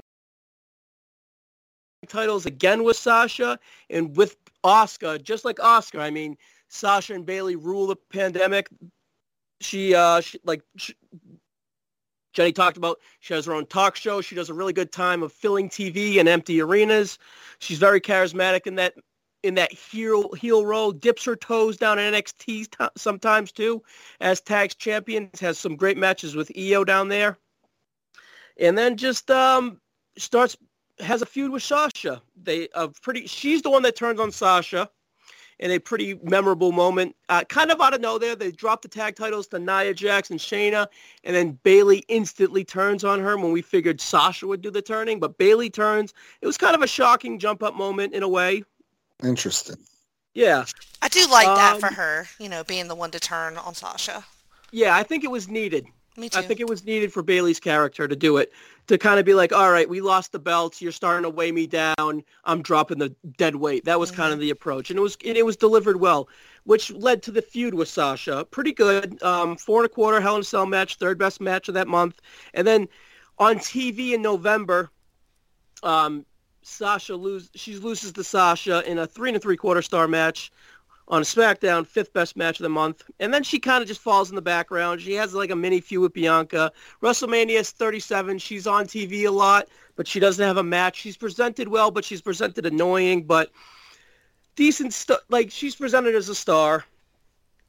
Excuse me. And then um, she she's gonna have a Hell in a Cell match with Bianca, but she blows her knees out. Oh man. And she's been off TV ever since. So if Bayley is going to be considered, she's going to have to have a decent return in 2022. Huh. Okay. I'll take your word for it. She'll always be on my list just because of her NXT run. And and just that's just where I'm at. But um what did what No, did not- uh, not- Tyler I have? mean, moving up on your list. Excuse me. What's that? I, I meant it moving up on your list. She's going to move up on your list, I think 2022 carries a lot of weight for that. So she should be Oh, I on the list, but I think it's going to be in the, like the 90s somewhere. Is my in my opinion. Oh yeah, that's where I had her last time. Yeah. Um, what did Tyler have to say about Bayley? Um, he says ranked number 99 overall. He had her at number 64 last time. Currently number Oh, 39 on his draft list. shit. Huge. Tyler liked her a jump. lot more than you guys did. A lot- He likes some heel Bayley, I guess. Oh, here he goes. She may be one of she may be the best at working a character of the women. First, she was the prototypical sy- sympathetic babyface in NXT, and it resulted in some all-time great matches. When t- crowds tired of it on the main roster, she had that Karen heel character and Ding Dong Hello and all that stuff, which was really good. The classics with Sasha really started the whole women's wrestling renaissance, if not the women's revolution, trademark Stephanie McMahon. Mm. Really good Hell in a Cell against Bianca in 2021 and an awesome match against Sasha in the Cell in 2020. All right, cool. Well, she'll still be on my list, but Yeah, she um, Oh. warrants it. you know, I, I don't know, man. No. You, when you get to my age, there's so so much wrestling you can go revisit, and I just don't know if I have it. You talk like you're 85 years old, Will. How old are I you? I feel it, man. I'm like, you can't it. be that old. No, I'm not. I'm, oh, what they say, like I'm the one with like young kids, but I'm the old parent. like, oh wait, oh you're 30. Oh, never mind. Fuck kid. like, anyway, uh, moving on to, to Bayley's tag team partner. This is my favorite of the four pillars of your women's renaissance. All right, that's Sasha Banks, and uh, I always thought she had the most charisma of the four. I thought she was the guaranteed star. Um, always thought she made herself like one and could produce in the ring. And um, loved her NXT run. Loved the matches with Bayley and Charlotte. Um, I was there at that Dallas WrestleMania, which is just like so disappointing when she came out with Snoop Dogg. She's related to Snoop Dogg. She is. And you're not going to have her win? Are you freaking kidding me? That's a great point. You just jobbed out Snoop Dogg, man. Get out of town. Like, I mean, this this company, they're booking this like horribly. Like, what an anti-fan company. Mm. Like, you know, the feel-good moment of that show was Zack Ryder winning the Intercontinental Championship. It couldn't have been Sasha with Snoop Dogg, right? Come on, man. I mean, this, oh, I hate this company so much. Anyway, the Sasha Banks, by far my favorite of the four. Um, but like I said, it's you know, especially after that WrestleMania, like I knew, like even if they rehabilitated her, hey, props to her, first woman to main event a WrestleMania, right? Oh no, no, she wasn't. She, first singles match, right? Singles. Yep. And even then it was kind of a misnomer because it was night one, right? You know, but whatever. We'll we'll we'll give her the credit, okay? Because the the three way was the first time. Uh, in New York. But um, she, like I said, by far, by far my favorite. Um, what what do you say, Ryan? Yeah, um, a lot of her weight would be carried in 15, 14, 15, 16, 17, really. Um, the NXT run and her early Charlotte stuff. Um, just like Bayley, she took a she kind of takes a back seat when Ronda arrives. She's in the mid card, kind of always a bridesmaid at that time. Jump up moment, just like what I said, Bayley wins the wins the belts at the uh, Chamber, the tag belts that is, and then she loses them at WrestleMania. She had a bunch of injuries too, though, right? Yeah, she right after that she has a bunch of injuries and she's off TV till after SummerSlam 2019, where she has an awesome, awesome return with Natty actually, and she uh, Natty embraces her, hugs her, and a big jump up moment where she snatches her wig off she snatches her purple wig off, and she has blue hair underneath, and she attacks attacks uh, Natty, and she's like an instant heel. It's it's awesome. Oh wow, smells like blueberry. Sorry. Um, oh my bad. Anything else you want to say before you jump to Jenny? Yeah, trans, and then she has an, a, a, brief feud with Becky, but it's awesome. Three and a half, uh, three and three quarters, second best match of the month in September, and then a four and four quarters, which are an all-time Hell in a Cell match with with Becky. Third best match that month. Drafted oh. to SmackDown. Yeah, that's an awesome match. Oh, okay. I might have to see that. Yeah, I'd, I, I definitely. I, it's it's violent. It's good stuff. And then she uh, she's drafted to SmackDown, and she's Bayley's number two. I'm not going to repeat all that because we just went with Bayley, and which yeah. leads to her, which leads to her kind of putting Bianca over, putting Bianca in a good spot. I will admit it's t- it's the build to that Bianca match is not very good. Um, Sasha Banks had a hard time transitioning out of that hackling heel that she was with Bayley, where she was like this hackling baby face, and she just it just didn't deliver well. But you can't deny that moment in that match at WrestleMania 37. She put her over great. Um, and then after that, she's just kind of dipped her. To- she's been in and out of the company really with vaccination stuff, injury stuff, and um, one quick jump up moment. She had a pretty cool Becky Lynch match, four stars on SmackDown, October 15th of last year, um, fifth best match of that month. So she's up and down the last few years due to injuries and Man- Mandalorian and stuff like that. But overall, she should definitely be on your list, and she should move up a little bit. I had her 70. I had her 77 last time, and I expect her to be in the 50s. Okay, wow. And you agree with me though, yeah. right? Like she just like someone who exhibits star power. Right? Yes, that's her biggest attribute. Absolutely. Yeah. And um, you know, my my favorite Sasha moment wasn't even her in the company. It was when she was pissed off at the company. She was like in Japan, like hanging out with like Japanese wrestlers, training with them, and yeah. you know, like taking pictures with wrestlers from other companies. To me, that was by far my favorite Sasha moment. And like because the way they treated her when she came back was so much like it's it's almost like you know they had to lose her or risk losing her to kind of realize hey we probably should treat her nicer than we have been she, she quit yeah she quit in 2019 after WrestleMania. She yeah, legit she, quit. Yeah. Yeah. Uh, Jenny, uh, what about you? What, what's your, your vibe on Sasha here? Sasha is one of those ones that actually made me want to start um, the PTB NXT podcast just so I could watch her and wow. watch how she she is one of you know the whole four horsewoman thing was part of that, but her in particular, just because um, just because when I would see her in matches and stuff, I I, I would have trouble connecting with her. Um, and so I, I just kind of wondered like what's the what's the buzz what's the deal why why is she a big deal um, so I wanted to go back and and learn about her and so I have a little bit and I, I think she's interesting because she she seems sort of I'll say this in the best way I can problematic um, like Ryan said, quitting the company. There's like Vax issues, and you know I watched her interview with Stone Cold, and seemed like she had a lot of things to say in that interview. I also watched some documentary that she did when she came back and talked about a lot of the mental health issues that she was having um, and some of the reasoning for that. So I feel like she's one of those women who puts a lot of pressure on herself to to make that next level and to do that next great thing because she has a history of it. You know, she's she's historic, I think, um, as a women's wrestler, and um, she does have.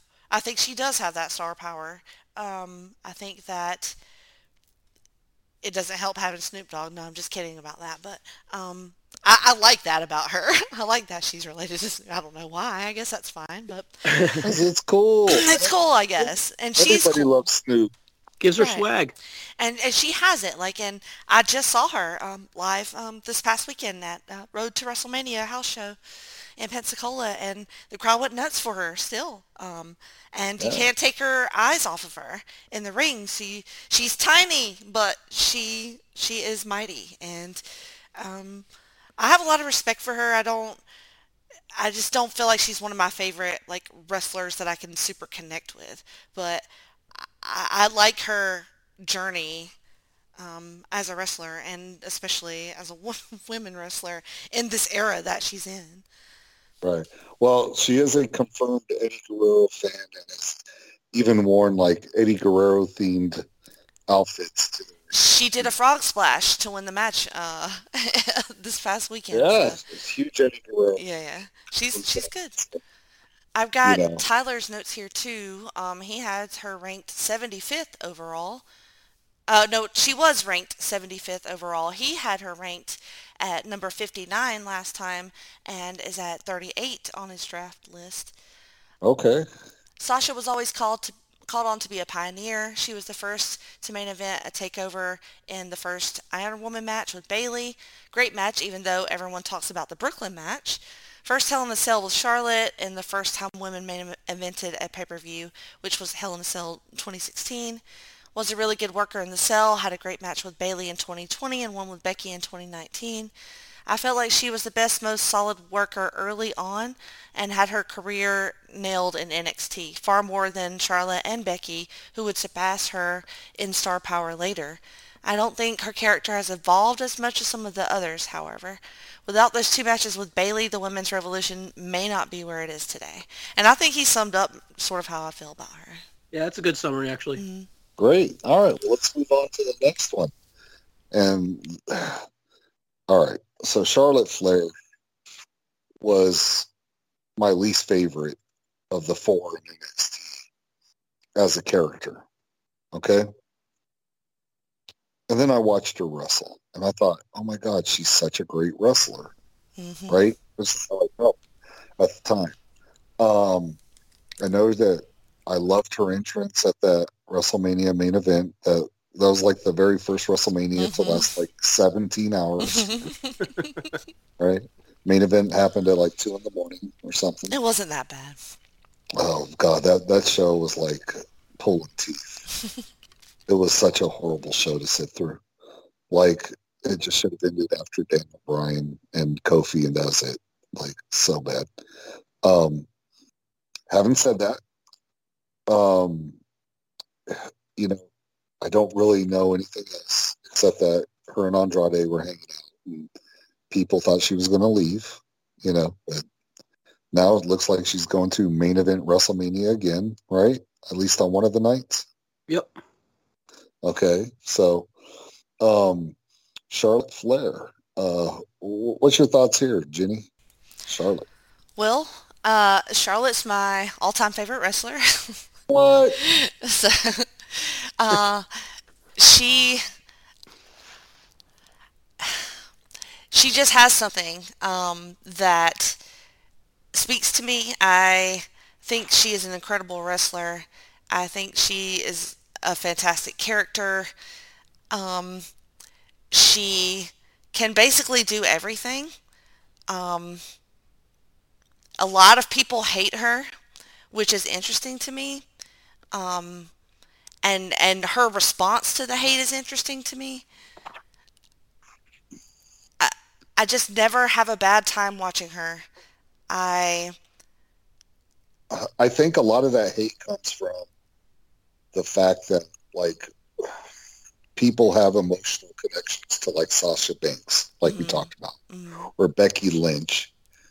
And my buddy Charles has said this for years, and he's been spot on for about 10 years now. The biggest hill in the company is the company.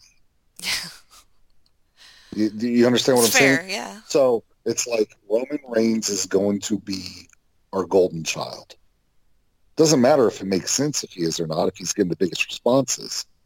That's who we choose to be our golden child. Mm, Doesn't matter if Daniel Bryan or CM Punk or whoever is more important to the company now or, or connecting with audiences more. They're not the chosen ones. mm, Oh, you like Zack Ryder? We're going to push him off the stage in a wheelchair. You know? Oh, Rusev has a hot wife.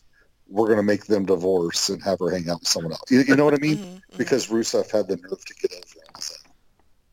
You know, mhm. they do things because somebody doesn't feel that somebody has the necessary star power to be a main eventer for whatever contrived reason they have. Mhm.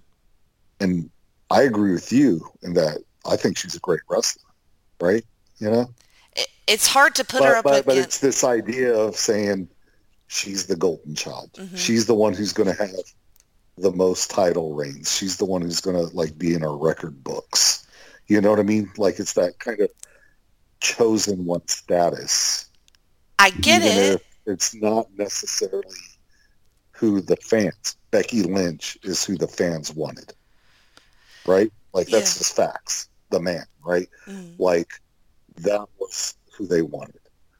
People wanted Becky Lynch versus Ronda Rousey, but then no, you can't have that. We have to have Charlotte in that match because she's our golden child. mhm. That's kind of where the pushback comes from. Is that Well, when you're viewed, when the company is the heel, and you're viewed as like the company man, like Roman Reigns is a great wrestler, although he's had some horrible main events. Um, doesn't matter if you're a great wrestler. John Cena never really sucked, but you heard it every show. Cena sucks, right? Doesn't matter. You're the company man, and the company's the heel. That's how we're going to view you. And I think that's where a lot of the hate comes from. That's just my own personal viewpoint trying to put the puzzle pieces together. But continue. I mean that makes sense. Um, I just I feel like she just proves over and over again that it's not the case that she she might be one of the chosen ones, but sh- she proves it over and over again in her matches, in her promos, in everything that she fucking does. She brings it. Everything that Ronda feels like is fake, none of that feels like fake for me with Charlotte. That's who's like Oh, okay. she is and, and and you don't it's ingrained it's like just something that she has it's not something that her daddy gave her you know what i'm saying um, he did indirectly because she had to grow up in the business and watching him and stuff like that but what she does is gave hers her that helicopter entrance at WrestleMania. 'cause that was a Flair fucking entrance. awesome it was That's amazing a It was Ric Flair entrance from the 80s. Great American Bash. I was losing my fucking mind. Yes, I was, and and sure, people wanted Becky and Char- and Ronda, but you know, Ro- Ronda. Ronda. They wanted Becky. No, they, they didn't even care about anyone else. Just Becky. Well, she was, Becky was know, in the match, she- so that's fine. Yeah, yeah. She had to be. You know. Um, Oh. I, I never. I mean, it's fine. I get it, but um, she she's just like it for me, and Okay. You know, I, No, I'm, I'm glad we got your perspective on that. I really am because, you know, like I said, like if like like if I said like Oscar's going to rank highest, there's no objective reason why. You know what I mean? I can't give you data or numbers. It's just that person because because um, Ryan, you're you're talking about the NJPW system of ranking wrestlers, right? Correct. Right. And and I mentioned in a previous show that you're forgetting the most important uh, letter, and that's E, and that's called emotional investment. and what Jenny's shown time and time again tonight with her discussion is I don't care if Ronda Rousey has star power. I have zero emotional investment in her because I don't think she's authentic. I don't care if uh, Charlotte's the company man, right? Because I have this emotional investment in her. You know, and, And I me, think she's less of I a rank- company person than people would think. Oh no no no no! I, but, but I'm saying like early on she Mhm. was. Now I mean, now when it's like oh they they're really mad at her and oh we're gonna send her out and have Nia Jax like be very unprofessional with her like that was very weird. And she me. she maintains her composure. I think is one of the things that stands out with me. Mhm. Uh, and she she puts it in the ring. You know, she's not fucking around on Twitter. You know, like Becky Lynch and Ronda Rousey. I mean, I she know, can. I mean, she can. rather hang out, But I mean, sh- she like her her social media stuff is impactful to me because it seems more genuine. I think than um, I got you. some Fair of enough. others. But but but would you agree with me though that it's that emotional investment? That's the Oh, extra yeah. component in ranking these. hmm You know. It is. Um, what, what do you say, Ryan? She is. She's. I would compare her. I would say she's the female John Cena. hmm. Weird. All Just right. res like her resume. I did some quick math, right? I'm not going to go over all the matches that I have down for her because I've already gone over it because that's how good she is. Um, Oh, easily her because she's like involved in all the other women's. yeah, Yes. she's involved with all the ever, So, so I did a quick math. So there's been 50 months since 2018, right? I have her 10 times as the match of the in a top five match of the month. So that's 20% of the time that she's in the top five match of a month in the last five five years. Oh wow.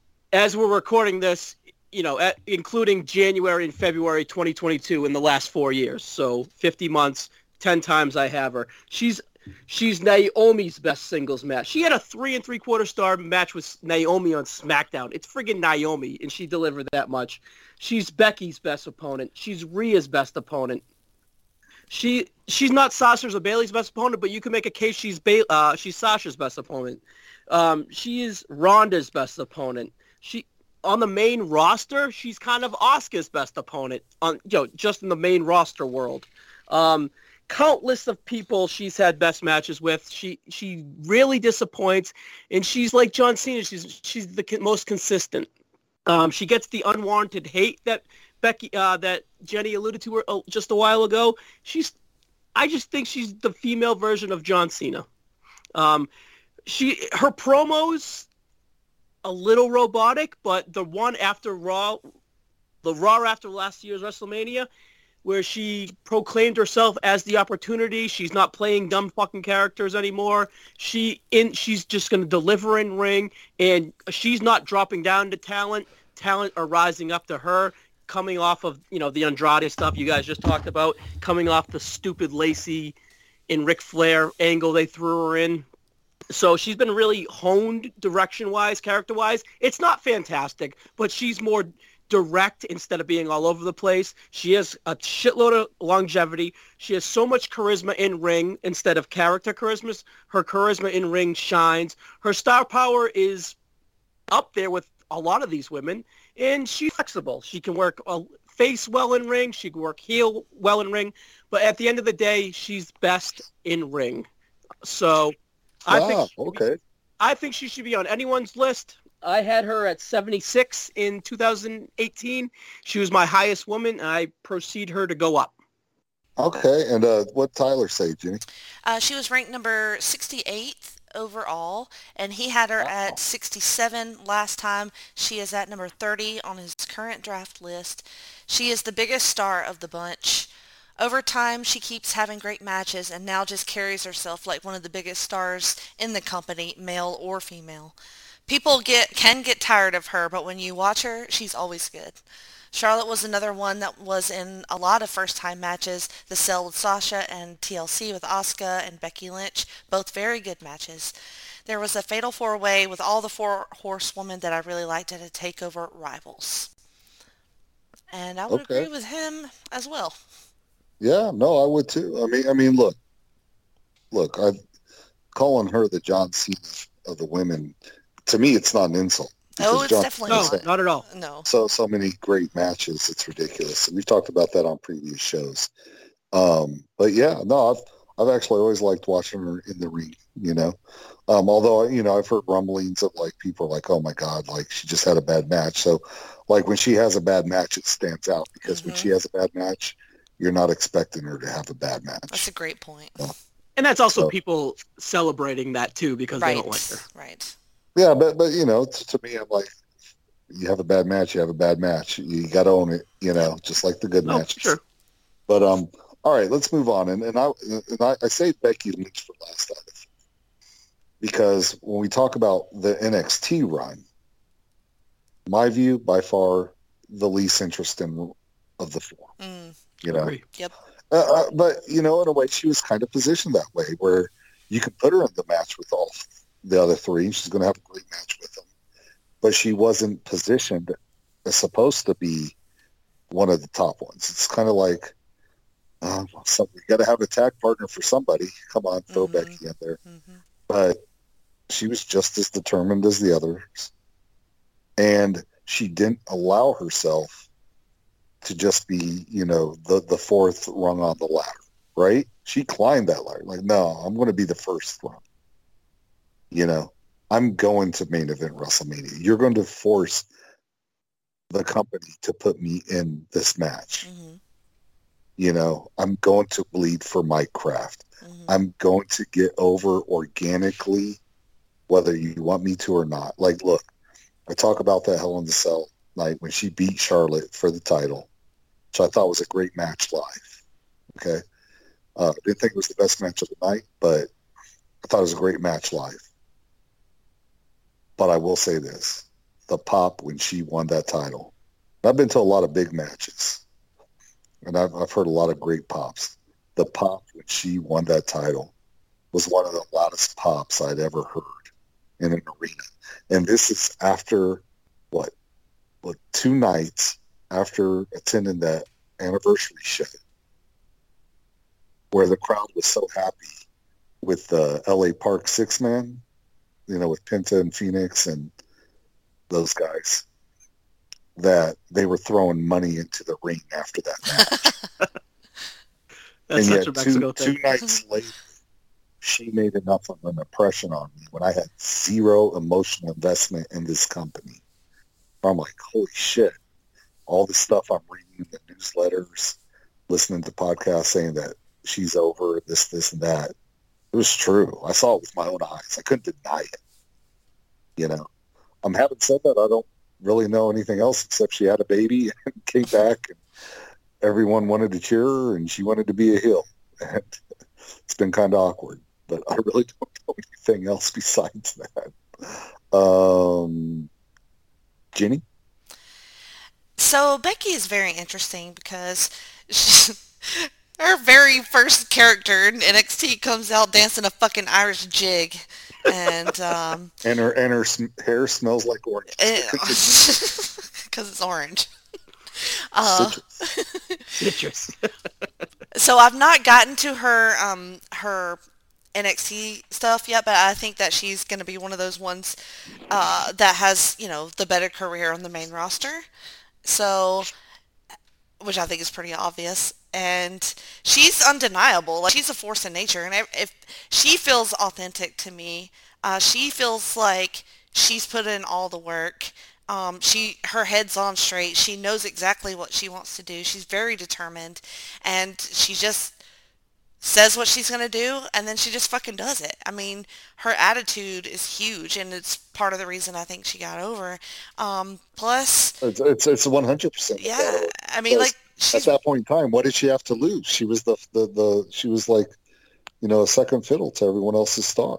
yeah, she just she was just bound and determined that that's what she was going to do and and I think she just grinded it out uh, with her matches, uh, showing up really well and everybody just kind of got on board. You know, she started dressing the part, she started acting the part, and that's when she started doing the shit. So, I mean, everybody just kind of followed along with her. It was an amazing ride, and she has amazing moments. Um, she's badass. She is legit. Um, I, I I like her as a heel, but like you you know, like you said, everybody wants to everybody wants to cheer her, and it's hard not to. So um, that WrestleMania, her entrance was like it's burned in my memory. Like I, I I remember it. I was screaming. It was amazing, and she she 100% deserves to be on anybody's list.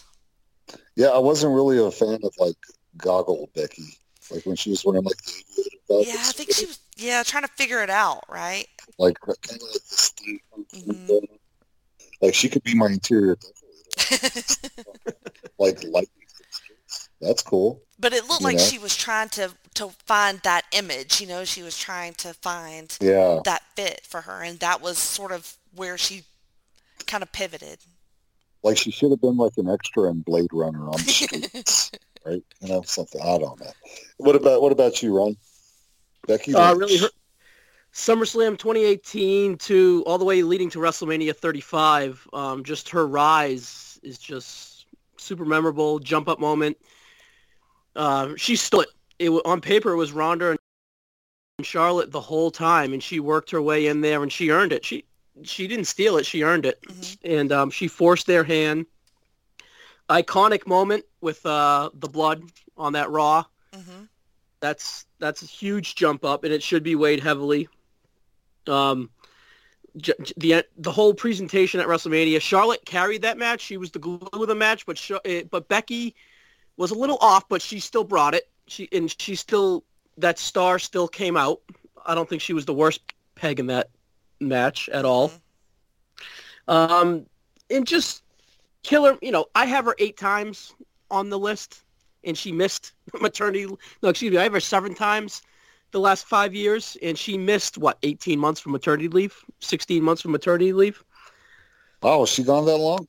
That was a while. She wasn't on that long. you Yeah, mean you can't just have a baby and like be back a month later? yeah, it's I'm weird, I guess. Odd how that works, right? God. Uh, Jenny will attest to that pop that she got with the Mm. Bianca. You could be uh, with the results have yet to pan out, but That sounded so wrong. We were talking about pregnancy. Like, you can attest to that. Like, hey. All right, I'm sorry. yeah, bad timing there. But anyway, Look, I uh, was wrestling three months after I had my baby. I don't know what her fucking There you go. was. Sad. awkward timing there. But hey, we're, we're gonna work through it, guys. Um, Jenny can attest to that pop at SummerSlam 2021 in Yeah, Vegas. yeah.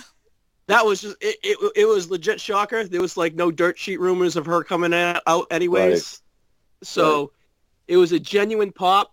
You, you, the results were definitely shaky. Um, hmm and, and they still haven't played out. But part of me can see why she wanted to return as a heel. Just watch her work with all these young baby faces, and it's been hitting miss. It's there's definitely nights where it's a hit, um, but it's definitely nights where it's a miss.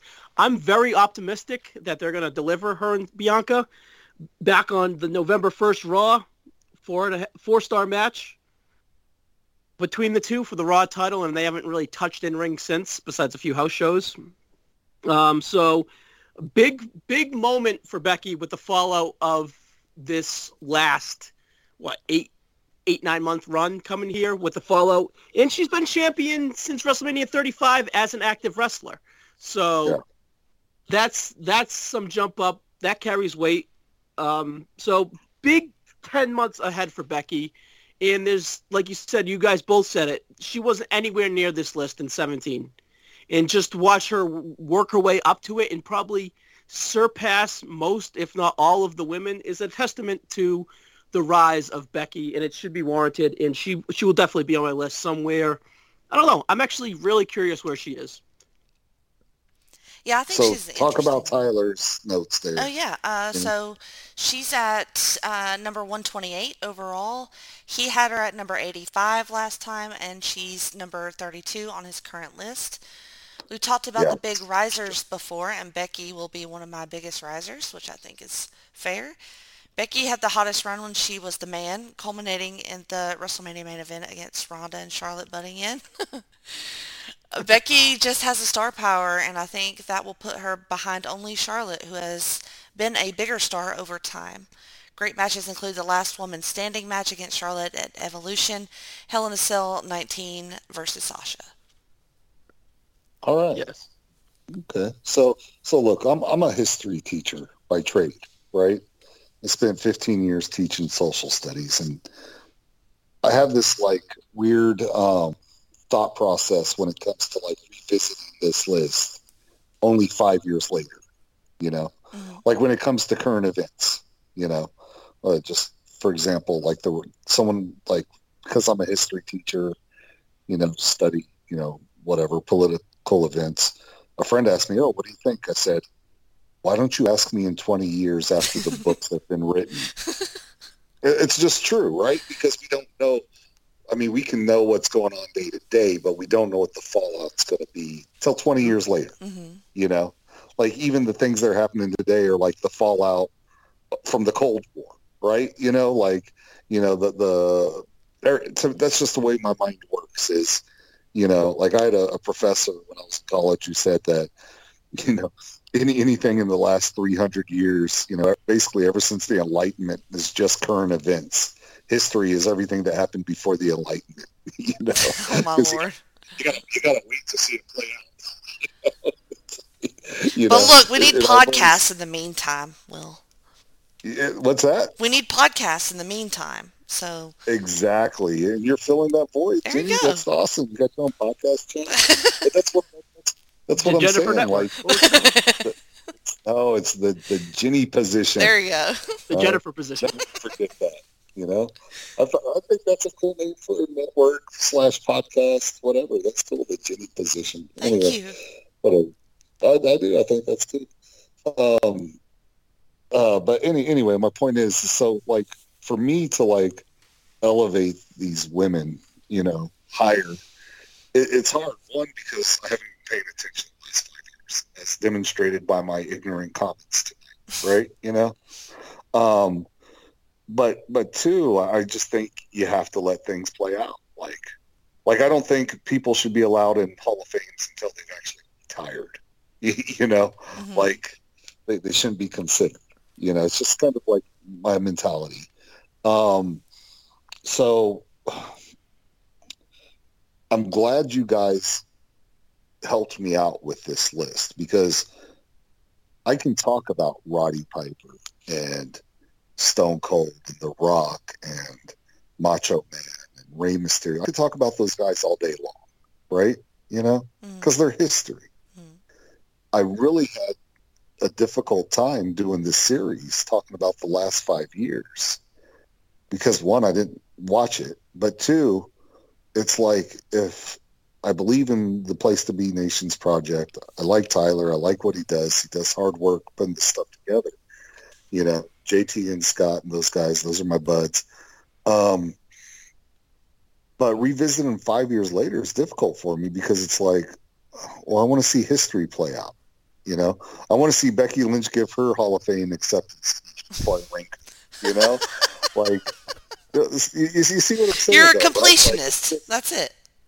yeah, you know, it's like you know, it's like, can you really judge them right now? But but because of you, your guys' enthusiasm for for the product, for um, your knowledge that y'all y'all gave me, y'all have really helped me put together these shows, along with my buddy Hassan, my buddy Esteban, uh, my buddy Johnny and Marty, and obviously uh, Scott and JT. Um, you know, and Tyler, of course. It, it's just it's really hard for me. Oh, and shit, I forgot my good friend Chris Zelmer. You know, wrestling story. Um, seriously, man, I'm like I'm like the worst historian ever. Forget names and dates. Don't remember shit. You know, I know big picture stuff. I'm not good with the details, right? And so, y'all have really helped me. Kind of like one in the back of my mind, say, okay, I need to go check out this match that Ryan mentioned, or you know what, like Ginny's really enthusiastic about Charlotte Flair. Maybe I should go like pay attention to her matches a little bit more closely or something. You know? Isn't that And the now that point of the the- wrestling community? So we can have Well- well, these, yeah, but- but- you know, But discussions. you know, you're you're you're, you're uh, joking about my old age earlier, right? And I always look at like, no matter what, right? Because I'm 47 right now. I have lived more You're than not that old. You're acting like you're a hundred years old. No, but but but th- this epiphany came, like I don't know, probably around like once you hit forty five, like I realized I'm not going to hit ninety, right? Like that's just not going to happen. It took you hard- that long to realize you're not going to make it to 90? No, no, but but it just but but once like in the eighties, you're like, well, shit, Paul McCartney's still touring, right? You know what I mean? It's like okay, the the Rolling Stones are probably in their eighties and are still rocking it. You know, it's like okay, eighty, I can see. Like those dudes did heroin and shit. They're still alive, right? You know. And I'm like, I didn't do heroin. fair. I'm pretty, Yeah, I'm pretty fair. good, right? You know, BB King was really old. He was super fat. I'm like, I'm not that fat, right? And so, Uh, Are you a millionaire, though? Because I feel like that makes a Uh, difference. no, no, no. Well, there you go. I, I'm a, I'm a, I'm a quarter heir and shit, right? Like, anyway, so, like, when that, when I came to that realization, like, oh shit, I've lived more than half my life. Like, the, there just comes a point where like, you can definitely say, okay, I'm not going to live more than half my life at this point, right? That's kind of what I'm getting. And it's just like, okay, what am I going to spend my time doing? And it's like, like I'm a huge music fan. I know more about music than I do wrestling, right? So it's like I'm going to listen to more music, Mhm. not necessarily new music, but like more music from bands like I never heard in the past. Mhm. Like just for example, like Morrissey, right? I don't know. Are y'all Morrissey fans? Yeah, I like Morrissey. Okay, I didn't like Morrissey for 30 years, right? Like all my friends like that shit in high school, and I was like, man, I think that shit sucks, right? like I like The Cure, like you know, I was like, those dudes are cool, like they're all dark and sad and shit. But Morrissey, I just thought it was like a whiner, right? And like I don't know, I was just like, everybody says the Smiths are the greatest thing. I'll I'll give them another shot. And something in me's like, okay, I got to revisit the Smiths record, right? Mm. And so I put put on the Smiths, and I'm like, okay, I get it. And then I read the the lyrics to Cemetery Gates, which is like a, a song on one of their albums, and I'm like, oh my god, this is like one of the greatest songs I've ever heard in my life. Then I listened to like every Smiths album, and then I listened to every single Morrissey album, like from the first one all the way up until like last year's release. And I'm like, oh my god, I'm the biggest Morrissey fan ever. I wish I had more hair so I could style it like his, right? like, like it's just that vibe, and and so like I feel the same way about wrestling matches, right? Mhm. It's like I have this infinite ti amount of time, or this finite amount of time on Earth left. Okay, and music's going to take up a lot of that time, right?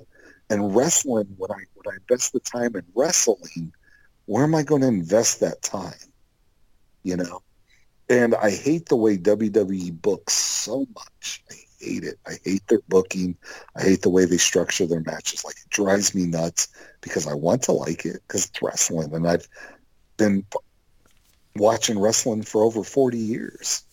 Like my earliest wrestling memory were the Freebirds pile driving Ted DiBiase and sending him to the hospital from Georgia Championship Wrestling, and then you know wanting to call the because they'd like say if you want to send letters to Ted DiBiase, send them to this address. like, Did you send him a letter? I tried, but my mom was like, "That shit's fake. Shut up." I'm like, oh shit, mom, sorry. Get well, Ted. Right? You know, but it's like been a part of my life for so long, and there have been periods where I just stopped watching. Right? Mhm. Like, I watched it all through the '80s, and then, you know, towards the end of the '80s, I'm going into high school. Wrestling is not cool at all. Nothing cool about. it. I stopped watching it for seven years because it was so fucking corny. You know, then the NWO comes out. It's like, oh shit, this shit's cool. You know, Stone Cold comes out, and then the internet like pops up, like high speed internet. Let me rephrase that: high speed internet comes out, and oh my god, there's so much information on wrestling out there. And as a historian, a history buff, I'm just like gobbling up all this history, and then it's like, oh shit, you know, VHS tapes are old, DVDs are new. Let me preserve all these VHS footage on DVDs because I was one of the first people to start putting uh, VHS footage on DVD to preserve it, and you just preserve all this wrestling. And now it's all in the cloud. You can access all of it online, but you just kind of realize like you want to grab this. So when you two come on the show tonight, and you're like, "Look, dude, this is what you missed. This is what you to go check out to add to their case." Are any of these women on my list tonight really going to raise that much? No. Like, I mean, they're probably going to beat out, you know, uh, Haiti Kid and Lord Beaverbrook and Taka Michinoku. well, know? I should hope so, sir. You know, yeah, yeah, but well, I mean, like three of them are, but like Alexa Bliss isn't making my list. hmm To me, Rhea Ripley, in my mind, and Bianca Belair, they're still rookies. Yep. Like they haven't even really wrestled. Yep. You know what I mean? Like they haven't been fired from the company toward the world and come back for their second run. You know, I want that. you, you know what I mean? Like I want that. You know, um, Ronda Rousey is like a phenomenon, almost like Goldberg in a way. You know, and but she did not have the impact on wrestling that Goldberg did in 1998. You know, but but I just look at her in that that light. You know, kind of like boom, she's here and then she's gone. You know, so having you and my other guest on the show to help me fill in the blanks, I need that because I know. Look, I didn't even get the Peacock channel so I could have the network. I got it for the Fresh Prince of Bel Air drama, Coming to the Okay. no, no So Network soon. Yes, this is a new podcast. and, and there's only been like six or seven episodes of that. And the only other thing I watch on the Peacock Peacock network, okay, I did watch the Saved by the Bell reboot. First, I did not like it, okay, but I grew to love it. All right, don't judge. All right. well, there's still hope for you yet, then. Yeah, I did do that. But literally, the only thing I've watched on that network, besides the Saved by the Bell reboot, um, the show with that dude from The Hangover and that uh, guy from Fresh Off the Boat, where they talk to people about real stories, and oh, and I've watched eleven of the Hell's Kitchen seasons. Okay. That's a lot. What are you talking You're like, I only watched uh, 14 things on Peacock. Yeah. Well, no, but that's it. That's it. Think Mhm. think about that. I'm telling you what I've watched off the Peacock Network. Did you hear WWE in any of those things? Nope. No. I would You argue you saying? could watch some Charlotte matches instead of, you know, 11 I'm seasons of fucking anything. Ramsay. Hey, hey, I watch so much Hell's Kitchen that when I have my kids over, right? my, my nine-year-old son's like, I hope Sterling wins. Ooh, I hope that girl gets kicked off. like, I'm like, shut up. Let me rewind that. I can't hear what he said. You know, like, ooh, they made a souffle, right? Like, I'm really excited about it. Uh, you know, I have no idea what a scallop tastes like, but I've seen like thousands of them cooked on this show. They're not very Anyway. good. Okay, I'll take my your word for it. Yeah. Yeah, it's the Northeastern. They're pretty good. Uh, see, look at this. The battle of the, the geography here. That's what we come to do. But, but anyway, my, my whole point, besides rambling on about the Peacock channel, is thank thank you for like giving me, and not just you two, but like all of my guests, an opportunity to like kind of figure out, okay, this is what I need to watch on this network that I'm paying four ninety five a month. Because hey, look, the season of Fresh Prince is going to end soon, right? It's not going to last forever. You're going to need something to watch after that. I'm gonna burn through the rest of Hell's Kitchen like in the next month. You know, I'm gonna need something to watch, and y'all have done that for me. Just you know, and of course I'm gonna make my list, but it's not gonna change much because look, history moves slowly. You know, it really does, and uh, I don't really like to change my list because my my most of my list was based off of like historical. Mm. So I'm really gonna look like what historical things have happened Headline in WrestleMania, historical. Um, having that star power, this Ronda Rousey, even though she's not going to make my list, of being able to have a all women's pay per view, historical. Treating women with respect in wrestling, historical. That's what this is going to do for me. Jenny, what do you have going on on your network? Well, um, so for my wrestling content, I have shows right here on the North South Connection. Those are TNA Never Dies. and the Extreme Three-Way Dance. Those go through uh, the history of TNA and ECW and are fantastic shows. On the place to be, I have a show called PTB NXT, go, going through the history of NXT, and uh, Talking WCW, which uh, features one wrestler per episode, and me and my co-hosts uh, each pick a match from that wrestler's WCW career. And next up we have uh, Midnight Express, which I'm super excited to record because uh, they have fantastic matches. Um, where was Bobby Eaton on your list? Oh my God, I'd have to look it up, but he was high up there. He's Well, one of the best as tag should be. wrestlers of all time. You're right. Now, having said that, knowing that you're doing a WCW show, I am going to invade your show. I'm not asking if I can be on it. I'm just telling you, I'm going to be on your show. Oh, is that right? like I was so disappointed I didn't do a WCW podcast series, you know, for last year's voting. Mhm. So when you said WCW, I'm like, ooh, I'm going to be on that show. So Well, when- whenever we- you, Go ahead. oh no, I was just say. So whenever you get around to Stephen Regal, Lord Stephen Regal, let me know. Well, we've already hold done on. Lord Stephen Regal, sir, so you can find that Uh, in the on. archives. You do Lord Stephen Regal versus Larry Zbyszko. Uh, I believe that was one of the matches. God damn it! I don't know, but I feel like that's probably right because I don't know why else we would have talked about Larry Z. Uh, but well, he was part of the da- he was part of the Dangerous Alliance. oh yeah, uh, yeah. so So we hmm. have we have a year's worth of those. Um, so we've we've done a bunch, and all um, right. excited to do I want to be on this thing though. We're gonna figure out the rest of it. Uh, I'm on Twitter at Jenny Position. My own podcast feed doesn't have any wrestling on it, but it does have cool shows. Uh, I do a live watch horror show called Freak Out Drive-In. So if you are into horror, we can definitely do that one, Will. Um, or a show called You Heard About Pluto, where we watch cool stuff on the Pluto TV app. And um, Talk and Pop, which is sort of like a little talk show that I do with my co-host Tim Capel, and uh, everything else uh, is linked on my Facebook That page is- and the Twitter. That is a huge list. That's Yeah. amazing. I do a bunch of podcasts. That's why you have that. That's literally why you have your own network. yeah, pretty much had to. The Jenny position. I love it. No, that's awesome. Great. Uh, Ryan, what do you got? Uh, I have the Ryan position that you, Sir. sir. Um, I just pretty much I want every I want a lot of things. I bounce around in and out, but my own my the only thing I really do for myself is I preview the WWE pay-per-views like the Thursday before each pay-per-view. I uh I bring in a random guest each week or each month, and we kind of go over the storylines, catch everyone up because no one's watching the shit besides me, anyways. So I catch you up before if I you want to listen to it before the testify to that. Yeah, I'm gonna have to listen to your show to catch me up.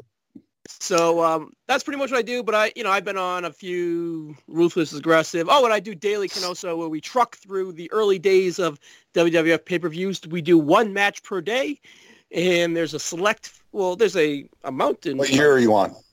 1985 World uh, Wrestling Classic. Oh shit! Hey, when you get to 1991 WrestleMania Seven, let me know. I want to do Bulldog Warlord you.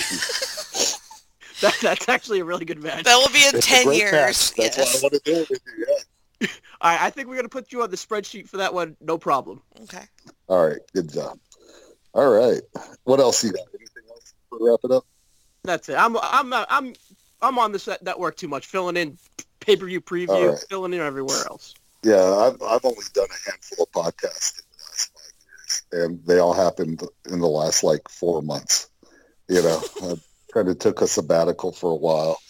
Um, if you want to hear my voice, you know, besides this for your consideration, little mini series, um, you can go to Phil Schneider's uh, podcast, The Way of the Blade, promoting his book, and he and I talked about uh, Buzz Sawyer versus Jim Duggan in a dog collar match along with uh, 1990s uh, gang culture and high schools. Uh, that was pretty fascinating. Um, my buddy Tim Knoll does a show on Japan Wrestling, and uh, I was on his Facebook show, whatever, whatever it's called. Sorry, Tim, I forgot the name of your show. Just old man. I Tim position, Sorry. I'm pretty sure. the Tim, Tim position. position. Yep. No, well, if you're the Ginny position, he's the Timmy position. anyway, so Tim's show, we talked about uh, Giant Baba, and then uh, me and Marty uh, and uh, my buddy Ryan. Actually, he's not my buddy. He's Ryan. Uh, he's Marty's buddy, but he became my buddy doing the show. We did uh, our top 25 hair metal songs. That sounds awesome.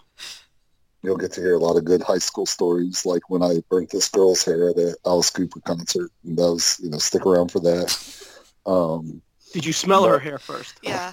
What is Well, well, no. Okay. Do you want me to repeat the story since only about 12 people listen to that podcast? All right. So here's what happened. Um, Alice Cooper in the 70s released a song called Steven, right? And it sounds like The Exorcist until you get to the chorus. And then it sounds like Steven, like, like heavy metal, right? Well, in the late 80s, he was like re- having this resurgence with like Poison and the Trash album. And so he had this heavy metal band, you know, um, and the band goes into that band like this. So when he goes, Steven, well, back then, you know, um, we were smoking cigarettes. Kids don't smoke. It's bad for you. Have since quit.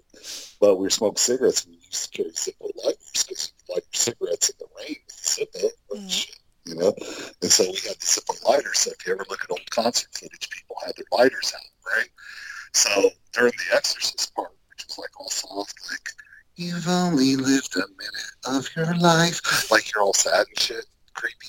And you have your your lighters waving in the air, and then you go Steven, and then once that happens, everybody starts headbanging. And I had like my long flowing, uh, like feathered mullet going, you know, Mhm. and my buddy Jason was looking at the long stringy Metallica head, and we're headbanging to that part, but we have our zippos in our hands still. Oh no. is, like zippos don't just like go out. You know, the flame keeps burning. You know what I mean? and like this is the age of Aquanet. Oh Right. no.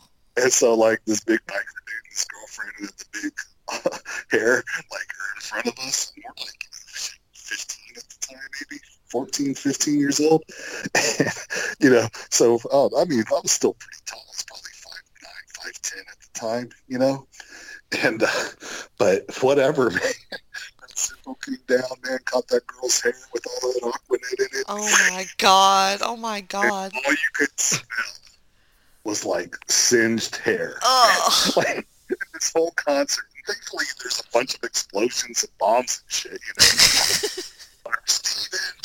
Right?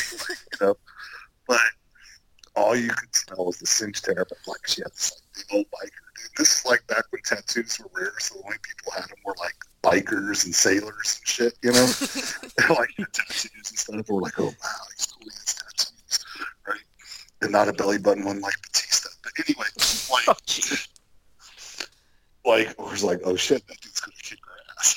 So like we're like, I don't know, tenth row, eleventh row or something, right? And all you do is that girl was like smelling like what's that smell? Not having any idea her fucking hair is singed. Oh my and, like, god. People are rocking out, but you know, people are noticing and laughing and, and me and my buddy are like, dude, we gotta get the fuck out of here. Like these two little high school kids. Just and we just like scoot like fifteen people down. for the rest of the show. Anyway, those you can only get those kind of stories on that little podcast, Mark, you know, or you know, you just get life lessons like all the stupid things I said to make girls break up with me. You know, that one time I broke up with a girl in the parking lot because she only spoke Spanish and I didn't speak Spanish. you, know, you know, things like that. You know, like. But you, you know, but, but those 80 songs were the soundtrack to that era Mhm. you know and so that that's what that was about so hopefully people give that a, a re-listen you know and uh that's all i've done but honestly like five podcasts in like six years five years whatever it's been so you know Rock. but we're gonna change that Good. I don't know. I might have- With the Fresh Prince of Bel Air podcast. I think i'm going to Mhm. i think i'm going to do the fresh prince and hell's kitchen There you go. combined the the hellish chef of bel air You know, I don't know. We'll figure it out. But anyway, guys, thank you so much for being on the show. Thank you, everyone out there, for listening to the North South Connection, the Ginny Position, Place to Be Network. Um, had a blast doing these. I think I'm going to do one more if I can convince Scott and JT to do one more. And if you're listening, I want to do a show where the last time we talked about our top five from last poll, I want to do one where we talk about our bottom five. So we're talking about midgets and, you know, that one time Mr. T showed up. You know, like that's it. Like the bottom of the barrel, like those people you put on your list just to give a shout out to you know, Barry Horowitz, you know, those kind of wrestlers. So hopefully Scott JT will be up for that. That'll wrap up this little mini series. And, you know, I'm sure I'll do something else. Those guys are. You know, awesome. happy to do this again. So, and, and Ryan, you can be my engineer guy. You know, you and Tyler take turns. You gotcha. Know? Just, just to make sure the show gets recorded. because I'm the, I'm the guy who did uh, a three hour podcast with CM Punk the weekend of Money in the Bank 2011 and had a corrupted file. No, oh Jesus. That's me. Oh my God. That's horrible. So, hey, whatever, man. It was great stories. It was also the, when Macho Man died, so it was all about the Macho Man. Wow. So, you know, great. But anyway, so someone else has to do issues. Don't put it in my hands. you know, anyway, guys, y'all have been great. It's really been awesome having both of you on here. Thank you so much. And for everyone out there, bye. Later. Know you better make up your mind pick up on one and leave the other behind. It's not often easy and not often kind. Did you ever have to make up your mind?